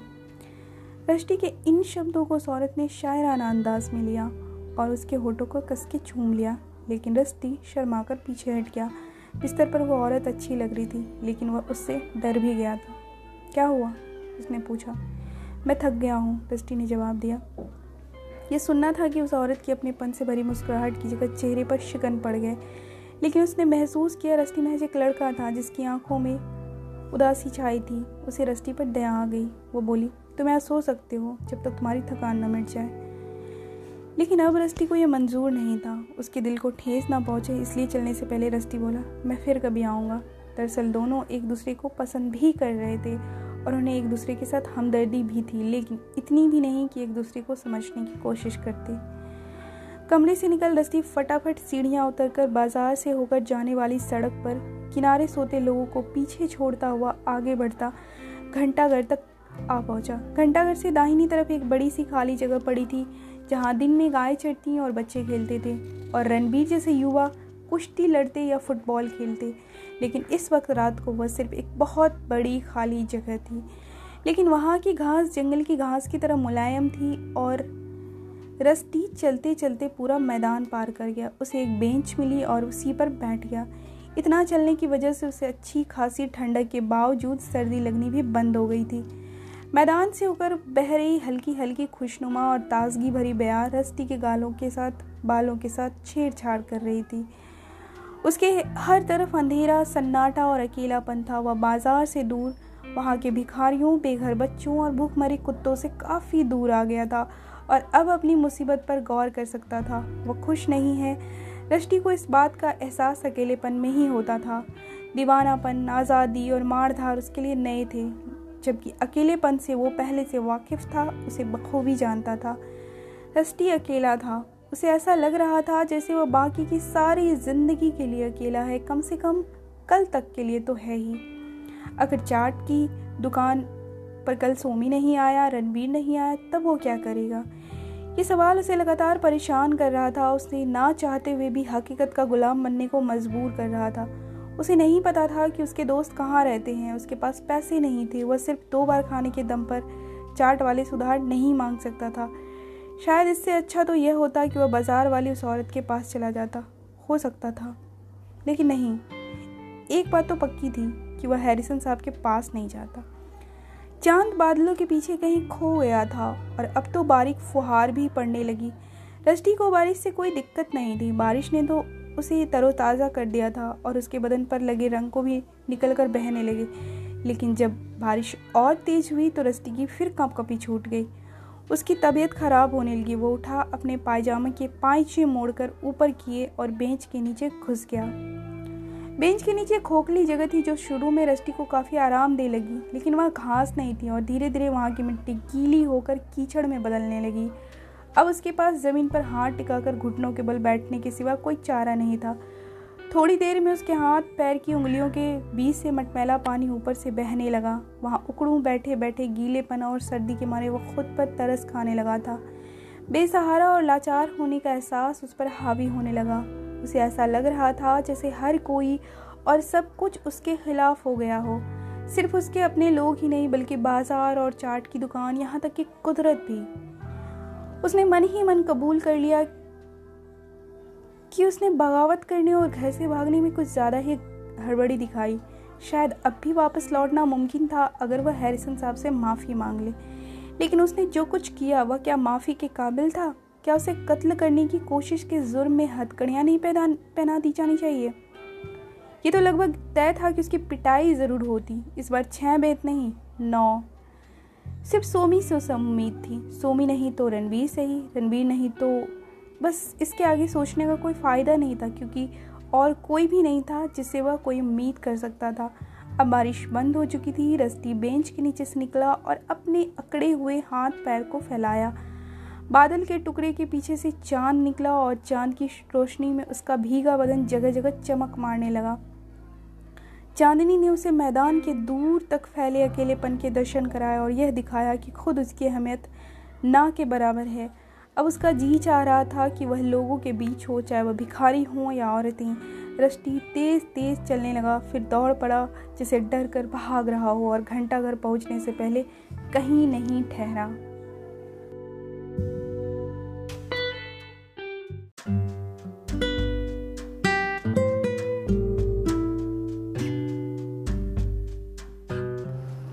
लाइब्रेरी मोड के आज के पॉडकास्ट में आप सुनेंगे रूम अंदर रूफ का पार्ट सेवन। जो लोग सबसे देर में सोते हैं, वही सबसे पहले जागते हैं। भूख और तकलीफ़ रात को लंबा कर देती है। यही वजह है कि भिखारी और कुत्ते तारों की छाँव में सबसे देर तक जागते रहते हैं। भूख और तकलीफ़ की वजह से नींद टूट भी जल्दी जाती है, इसलिए सूरज के दर्शन सबसे पहले इन्हें ही होते हैं। रस्टी की भूख और तकलीफ़ काफ़ी बड़ी थी, लेकिन उस पर थकान उससे ज़्यादा भारी पड़ रही थी। इसलिए करीब करीब हर खिड़की दरवाजे को खटखटाती धूप के सड़क तक आने के बाद भी बहुत देर तक चाट की दुकान की सीढ़ियों पर पड़ा सोता रहा। सोमी मोहल्ले की पानी की टंकी पर नहाया, नल के नीचे खड़े होकर अपने बदन को यहाँ वहाँ हाथ से रगड़ते हुए पहाड़ के पानी की चुभने वाली ठंडक में उसके दांत खिटखिटाने लगे और मुँह से अजीब आवाज़ें निकलने लगी। टंकी पर बहुत सारे लोग थे, कभी मज़े मसे में तो कभी ज़बरदस्ती नहलाए जाने, या टीस मारती ठंड के मारे आवाज़ें निकालते बच्चे। उन्हें नहलाती औरतें जो उन्हें काबू में रखने के लिए या फिर लाड़ में उन्हें एक आध चांटा भी जड़ देती थीं। पैरों में भारी भारी पाजे पहने हट्टी कट्टी पहाड़ी औरतें थीं। चमड़े की मशक में पानी ढोने वाला भिश्ती और बड़े बड़े कड़ाही पतीले मांझने के लिए आने वाला हलवाई। औरतें अपनी साड़ी को झांगों तक चढ़ाकर अपने अपने बच्चों को नहलाने में जुटी थी। उनके पैर हिलते तो घुंघरू झनक जाते। घुंघरुओं की झनक और बच्चों के कूलों पर पड़ने वाले चांटों की चटाचट के साथ अच्छी खासी चिल्लपो मची थी वहाँ। हलवाई ने अपने बर्तनों पर आग छिड़की और उन्हें मांझ कर धो डाला और मिट्टी के कुंडे में पानी भरा। मिष्टी ने अपनी मशक को पीठ पर लादा और पानी टपकाता चला गया। एक चितकबरे कुत्ते ने पत्थर के चबूतरे से बहता पानी सुड़पा और मरखई लगने वाली गाय गीली घास कुतरने लगी। ये वह लोग थे जिनके साथ सोमी का सुबह का वक्त बीतता था। इनके साथ हँसते, बात करते और नहाते। इस तरह शुद्ध होने के बाद वह धूप में बाल सुखा कपड़े पहन पकड़ी बांधता था और फिर अपनी साइकिल पर सवार होकर अहाते से निकलता था। उधर सवेरा हुए इतनी देर होने के बाद भी हैरिसन साहब सोए पड़े थे। चर्च में आधे लोग पहुँचे थे, आधे नहीं, इसलिए उनकी गैर मौजूदगी अखर रही थी। इतवार की सुबह वाली सभा उनसे शायद ही कभी छूटती हो। उधर पादरी की बीवी प्रवचन खत्म होने का बेसब्री से इंतज़ार कर रही थी, क्योंकि उनके पास कितनी सारी बातें थीं करने को। सोमी चाट की दुकान के बाहर पहुँचा और बोला अरे रस्टी उठो, क्या हो गया? रणवीर कहाँ है? होली तो ही कदम में हो चुकी है, समझे? रस्टी के कान में ज़ोर ज़ोर से बोलते हुए उसने कंधे पकड़कर उसे हिलाया तो सीढ़ी की सिल्ली पर पड़े रस्टी ने मिच मिचाते हुए आँखें खोली। हैरत में उसने हर तरफ़ नज़रें घुमाई क्योंकि उसे याद ही नहीं आ रहा था कि वह यहाँ बाज़ार में आया कैसे, सोया कैसे पड़ा था। अरे तुम जिनके घर रहते हो, वो तो बहुत गुस्सा होंगे। रस्टी एक झटके में उठ गया। अब वह पूरी तरह जाग चुका था और अपने बिखरे हुए ख्यालों को समेट कर उनकी कटाई छटाई करने लगा। सब कुछ सीधे सीधे कह देना उसके लिए आसान नहीं था, लेकिन उसने खुद को तैयार किया और सोमी की आँखों में आँखें डालकर बिना किसी लगाव, लिपटाव के कह डाला, मैं घर छोड़कर भाग आया हूँ। सोमी को ज़रा भी हैरत नहीं हुई। ना तो उसने रस्टी के चेहरे से नज़रें हटाई, ना ही खुद उसके चेहरे के भाव ही बदले। अधूरी सी मुस्कान होटों पर लिए बोला अच्छा हुआ, अब तो मेरे साथ रह सकते हो। रस्टी को साइकिल पर बैठाकर सोमी अपने घर ले गया। रस्टी को पैरों में कमज़ोरी से महसूस हो रही थी, लेकिन उसका दिमाग शांत था। वो अब खुद को अकेला नहीं महसूस कर रहा था। सोमी ने उसे भरोसा दिलाया। रस्टी ने पूछा, तुम्हें लगता है मुझे नौकरी मिल सकती है? अभी से नौकरी की चिंता मत करो। अभी भी तो तुम्हारा, तुम घर से भागे हो। तुम्हें लगता है कि मुझे नौकरी मिल सकती है? रस्टी ने फिर पूछा, क्यों नहीं? लेकिन अभी चिंता मत करो। अब तुम मेरे साथ रहोगे। मैं सिर्फ़ तुम्हारे साथ तब तक रहूँगा जब तक मुझे नौकरी नहीं मिल जाती। किसी भी तरह का काम, बस काम होना चाहिए। बिल्कुल, चिंता मत करो। पैडल पर ज़ोर डालते हुए सोमी बोला, दोनों नहर पर पहुँच गए। पहाड़ से आ रहे पानी के तेज़ बहाव का शोर भी तेज़ था। पहाड़ पर अब बर्फ़ पिघलने लगी थी। नहर से लगी लगी जो सड़क जाती थी, उस पर भी कहीं कहीं पानी आ गया था। लेकिन सोमी की साइकिल पानी को चीरती अपनी चाल से चलती चली जा रही थी। फिर वो दोनों वहाँ पहुँचे, जहाँ पानी की आवाज़ बस हल्की सी गुनगुन जैसी रह गई थी। सड़क पर पेड़ों की छाया और शांति थी। सड़क के किनारे जो पेड़ थे, वे गुलाबी और सफ़ेद फूलों से लदे थे। उनके पीछे और पेड़ थे, ज़्यादा घने और ज़्यादा हरे भरे बीच बीच में घर भी थे। लकड़ी के एक चरमराते गेट पर एक लड़का छूल गया। उसने सीटी बजाई और सोमी ने हाथ हिला दिया। बस। ये कौन था? रस्टी ने पूछा। अपने माँ बाप की औलाद। क्या मतलब है तुम्हारा? इसका बाप अमीर है, इसलिए किशन की एक हैसियत है। उसके पास पैसा है, जो सूरी की ज़ुबान जितना ताकतवर है। ये सूरी का दोस्त है या तुम्हारा? इसे जब हमारी दोस्ती रास आती है, तब हमारा दोस्त, और जब सूरी की दोस्ती रास आती है तो सूरी का। इसका मतलब ये अमीर होने के साथ होशियार भी है। दस्ती की समझ में आ गया। होशियारी इसने माँ से पाई है। और पैसा बाप से? हाँ लेकिन अब ज़्यादा कुछ बचा नहीं है। कपूर साहब पैसे से खोखले हो गए ये अपनी शक्ल से बाप पर गया इसकी माँ खूबसूरत है। लो हम आ ही। गए सोमी ने पेड़ों के बीच से जा रही एक टेढ़ी, मेढ़ी, पगडंडी पर साइकिल घुमा दी और गड्ढे पत्थरों से बचता लहराता घर पहुँच गया। छोटा सा घर था। बोगनबेलिया की बेल से पूरी तरह ढका। बगीचे में जिधर देखो, गेंदे ही गेंदे। हर कहीं उगाए थे गेंदे के पौधे। यहाँ तक कि बरामदे की सीढ़ियों के किनारे पड़ी दरारों में भी। घर पर कोई नहीं था। सोमी के पिता दिल्ली में थे और उनकी माँ सवेरे ही हफ़्ते भर की सब्ज़ी लाने चली गई थी। तुम्हारे कोई भाई भी हैं? आगे वाले कमरे में घुसते हुए रस्टी ने पूछा। नहीं, लेकिन मेरी दो बहनें हैं जिनकी शादी हो चुकी है। चलो देखिए मेरे कपड़े तुम्हें आते हैं या नहीं। रस्टी को हँसी आ गई, क्योंकि वह अपने दोस्त से उम्र और कद काटी में बड़ा था। वह सोच रहा था कि जैसी कमीज और पतलून वो पहनता था वैसे कपड़े तो यहाँ मिलने से रहे। सोमी कपड़े लाने अंदर चला गया तो वह आगे वाले कमरे में सोफे पर बैठ गया। कमरे में ठंडक थी और काफ़ी जगह भी, लेकिन फर्नीचर बहुत कम था। दीवारों पर तस्वीरें ज़रूर कई सारी थीं। बीच में सिख पंथ की नींव रखने वाले गुरु नानक की बड़ी सी तस्वीर लगी थी। हाथ जोड़ पलथी मारकर खुले में बैठे संत जी के चेहरे पर गहरी शांति के भाव थे। ऐसा लग रहा था उनकी यही शांति सारे कमरे में बिखर रही थी। सोमी भी शांत स्वभाव का लगता था। शायद उस मुस्कुराहट की वजह से जो हमेशा उसके होठों के आसपास मंडराती रहती थी। रस्टी की समझ में आ गया था कि सोमी का परिवार न ज़्यादा अमीर है, न बिल्कुल गरीब। बीच की हैसियत है उनकी और ठीक ठाक गुजर बसर कर लेते हैं। इस बीच सोमी कपड़े लेकर आ गया था। ये मेरे हैं, इसलिए शायद तुम्हें छोटे पड़े, सोमी बोला। कोई बात नहीं तो गर्मी का मौसम आ रहा है तो क्या पहना है? इससे ज़्यादा फ़र्क भी नहीं पड़ेगा। अच्छा हो, कुछ ना पहना जाए। रस्टी ने एक लंबी सफ़ेद कमीज पहन के देखी तो उसे ताज्जुब हुआ, क्योंकि वह तो ज़्यादा नीचे तक आ रही थी, कॉलर खड़ा और बाहें ढीली थी। ये तो ढीली है रस्टी बोला, ये तुम्हारी कैसे हो सकती है? ये ढीली बनाई ही गई है, सोमी ने जवाब दिया। फिर रस्टी ने एक सफ़ेद पायजामा पहनकर देखा, लेकिन वह उसके काफ़ी छोटा था। उसकी मोहरी टखनों से कुछ इंच ऊपर तक आ रही थी। सैंडल पहने तो छोटे होने की वजह से उनके बगल नहीं लगे। और जब वो चलकर देखा तो सोमी के सैंडल की जगह ही हर बार एड़ियों से टकराते थे। चलो। सोमी ने तसल्ली की सांस लेते हुए कहा, अब सब कुछ अपनी जगह है। चाट पेट में, साफ़ कपड़े तुम्हारे शरीर पर और कुछ दिनों में नौकरी भी ढूंढ लेंगे। अब बताओ, और कुछ बाकी है? रस्टी अब सोमी को इतनी अच्छी तरह जान गया था कि उसे मालूम था कि किसी चीज़ के लिए उसे धन्यवाद देना ज़रूरी नहीं है। वो अपने खुद ही समझ जाएगा। सच्ची दोस्ती में ना तकल्लुफ़ की ज़रूरत होती है, ना एहसान की गुंजाइश। रस्टी ने तो यह भी नहीं पूछा कि सोमी ने उसे अपने घर पर रखने के लिए माँ से पूछा है या नहीं। शायद वह ऐसी चीज़ों की आदि थी। कुछ और बाकी है?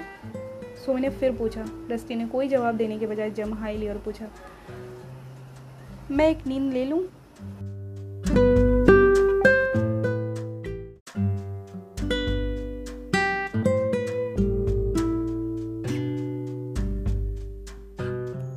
के पॉडकास्ट में आप सुनेंगे रूम ऑन द रूफ का पार्ट एट।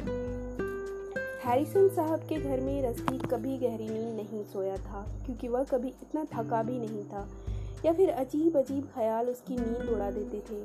और जब से वह भागा था, उसे ठीक से सोने को ही नहीं मिला था, कभी ठंड, कभी भूख और कभी डर की वजह से। लेकिन सोमी के घर में वो खुद को सुरक्षित और खुश खुश महसूस कर रहा था। शायद इसलिए उसे नींद आ गई। ऐसा सोया कि माकी का सारा दिन और रात भर सोता रहा। सवेरे सोमी ने उसे थपथपा कर जगाया और बिस्तर से बाहर निकाल खींचते हुए उसे पानी की टंकी तक ले गया।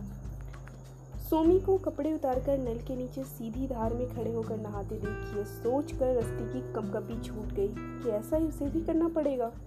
अपनी कमीज उतारने से पहले झिझकते हुए रस्ती ने सारे में नज़र दौड़ाई उसका उसकी तरफ़ किसी का ध्यान खास था नहीं, लेकिन जब उसकी नज़र दूसरी औरतों के बीच उस लड़की पर पड़ी जो चूड़ियाँ पहनी थी तो वो हौले से मुस्कुरा दी। रस्टी ने औरतों की तरफ़ से मुँह फेरा, कमीज उतार कर झाड़ियों पर फेंकी और पैर जमा जमा कर नल की तरफ़ बढ़ा। सोमी ने उसे नल के नीचे खींच लिया। अचानक बर्फ़ सा ठंडा पानी पड़ने से रस्ती की सांस ऊपर की ऊपर नीचे की नीचे रही बस भीगते ही रस्टी नल के नीचे वाली पटिया से कूद कर हट गया। सोमी और औरतें उसे देखकर हंसने लगी। बदन पोछने के लिए तौलिया तो था नहीं, वह घास में खड़ा कांपते हुए तय नहीं कर पा रहा था कि दौड़कर घर जाए या सूखने तक वहीं धूप में खड़ा रहे। लेकिन तभी चूड़ियों वाली लड़की तौलिया लिए उसके पास आ गई, उसकी आँखों में शरारत थी और अपनापन भी। दोपहर के खाने में रसेदार सब्ज़ी, दही और चपातियाँ खाने के बाद रस्टी सोमी की माँ से मिला। उसे वह अच्छी लगी। करीब पैंतीस साल की महिला थी। वो माथे के पास चंद बाल सफ़ेद थे और सोमी से अलग उनकी त्वचा सूखी और खुरदरी सी लग रही थी। उन्होंने सादी सी सफ़ेद साड़ी पहन रखी थी। ज़िंदगी में बड़ी मुश्किलें झेली थी उन्होंने। देश के बंटवारे के बाद जब नफरत ने कौम से रिश्ता जोड़ लिया, तब सोमी के परिवार को पंजाब में अपना घर छोड़कर इधर का रुख करना पड़ा था। उन्होंने सैकड़ों मील का सफ़र पैदल तय किया। तब सोमी छः साल का था और उसकी माँ सफ़र में उसे अपनी पीठ पर लेकर चलती थी। हिंदुस्तान में उन्हें नए सिरे से अपनी ज़िंदगी शुरू करनी थी, क्योंकि वह सब कुछ कमा चुके थे। सोमी के पिता को दिल्ली में काम मिला, बहनों की शादी कर दी गई। सोमी माँ के साथ देहरा में रह गया और वहीं स्कूल जाने लगा। तभी सोमी की माँ बोली, मिस्टर रष्टी सोमी को अंग्रेज़ी शब्दों के हिज्जे और अंगनी के कुछ सबक ज़रूर सिखाओ। अव्वल आने के बजाय हमेशा क्लास में आखिर आता है। चलो ठीक है रस्ती सोमी बोला। हम मज़ा करेंगे। फिर उसने मेज़ पीटते हुए कहा, मुझे एक बात सूझी है। लगता है तुम्हारी नौकरी का इंतज़ाम हो गया। किशन, याद है ना, वो लड़का जिसे हमने रास्ते में देखा था? उसके पिता उसे अलग से अंग्रेज़ी पढ़ाने वाला तलाश कर रहे हैं। किशन को पढ़ाना है? हाँ इसमें मुश्किल क्या है? मैं जाकर कपूर साहब से मिल लेता हूँ और उनको बता देता हूँ कि मुझे अंग्रेज़ी का प्रोफेसर किस्म का कोई मिल गया है। और फिर तुम मेरे साथ चलकर उनसे मिल लेना। देख भाई, देखी मेरी सूझबूझ? तो टीचर बनने वाला है। सोमी के सुझाव को रस्टी शक की निगाह से देख रहा था। एक अमीर आदमी के बिगड़े लड़के को अंग्रेज़ी तो क्या कुछ भी पढ़ा पाएगा इस पर उसे शक था। लेकिन उसके हालात ऐसे नहीं थे कि वो अपनी मर्ज़ी से हाँ या ना करता। सोमी ने साइकिल उठाई और कपूर साहब से बात करके रस्टी के लिए अंग्रेज़, अंग्रेज़ी के प्रोफेसर की नौकरी पक्की करने चल पड़ा। वापस लौट आ तो सोमी अपने आप से खुश लग रहा था। लेकिन जब रस्ती को पता चला कि उसे नौकरी मिल गई है तो उसका दिल बैठने लगा। तुम्हें आज ही शाम को उनसे मिलने के लिए चलना है, सोमी ने ऐलान किया। वो तुमसे सारी बातें करना चाहते हैं। उन्हें किशन के लिए टीचर तो चाहिए। खासकर तब जब उन्हें उसको तनख्वाह ना देना पड़े। बिना तनख्वाह की ये कैसी नौकरी है? तनख्वाह नहीं मिलेगी, लेकिन बाकी सब मिलेगा, और वो भी पंजाबी खाना, जिससे बेहतर कुछ होता ही नहीं, पानी। सोमी के बाद के नीचे बीच में ही रस्ती बोल पड़ा। पानी की तो उम्मीद कर ही सकते हैं।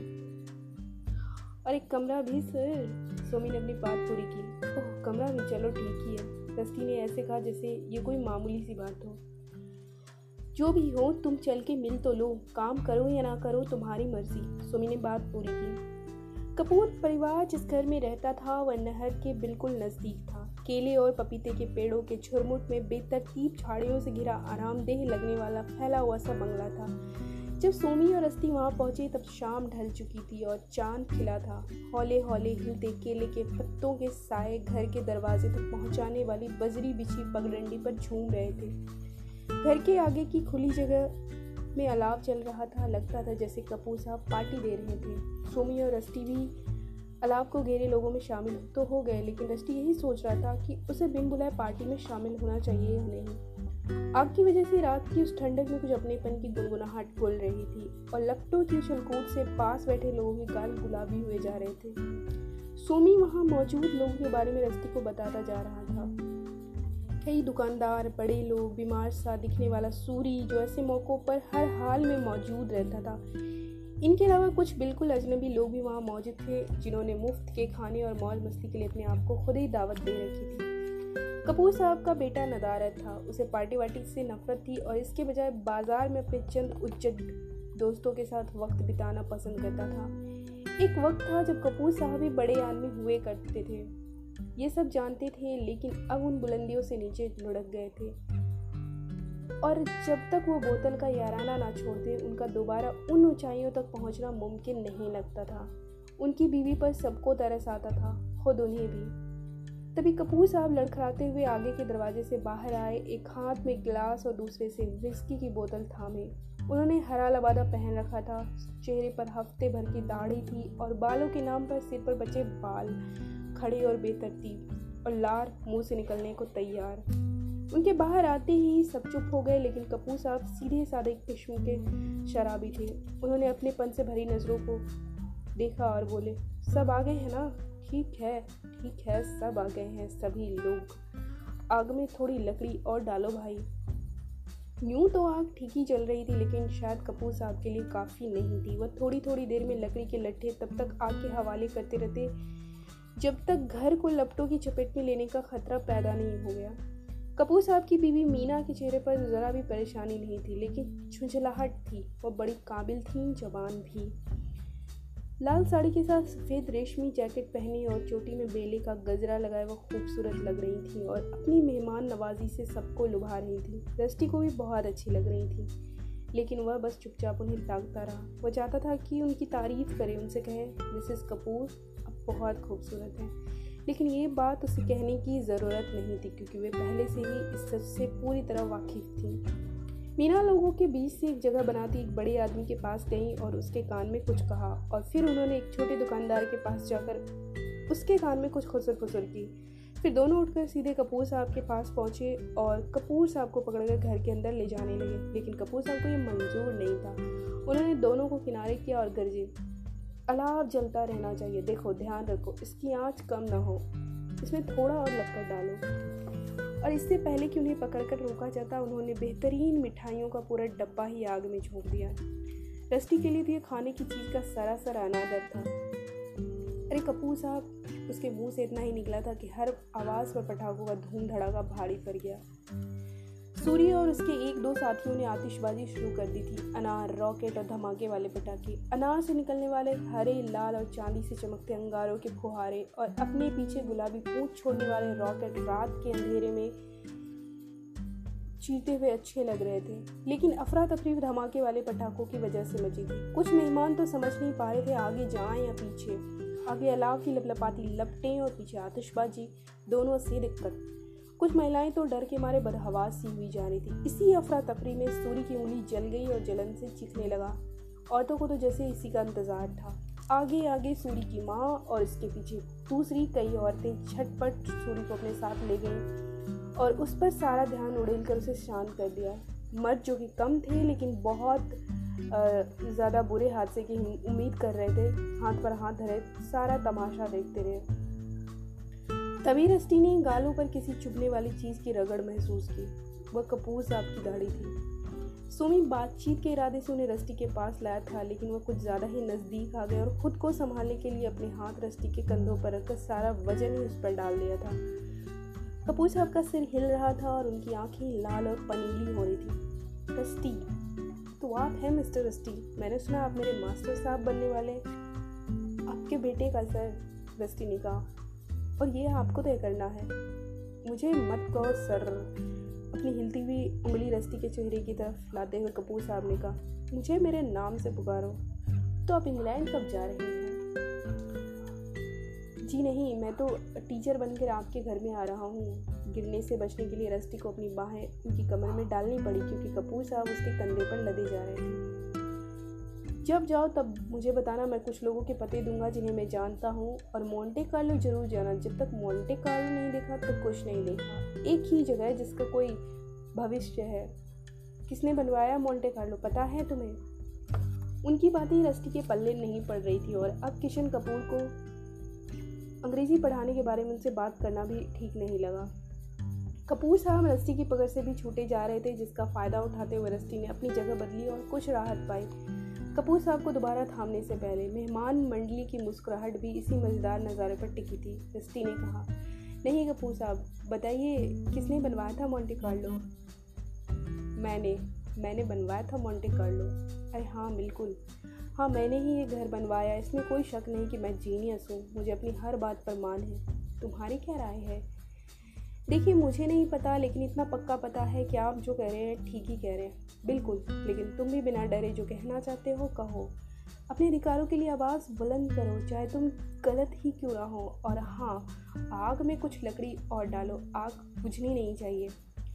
कपूर साहब रस्ती की बाहों से छूटे और लड़खड़ाते हुए आग की तरफ़ बढ़े। रस्ती ने उन्हें होशियार करते हुए उनके हरे लवादे का पिछला सिरा फाड़ कर आग से दूर करते हुए एक और खींचा।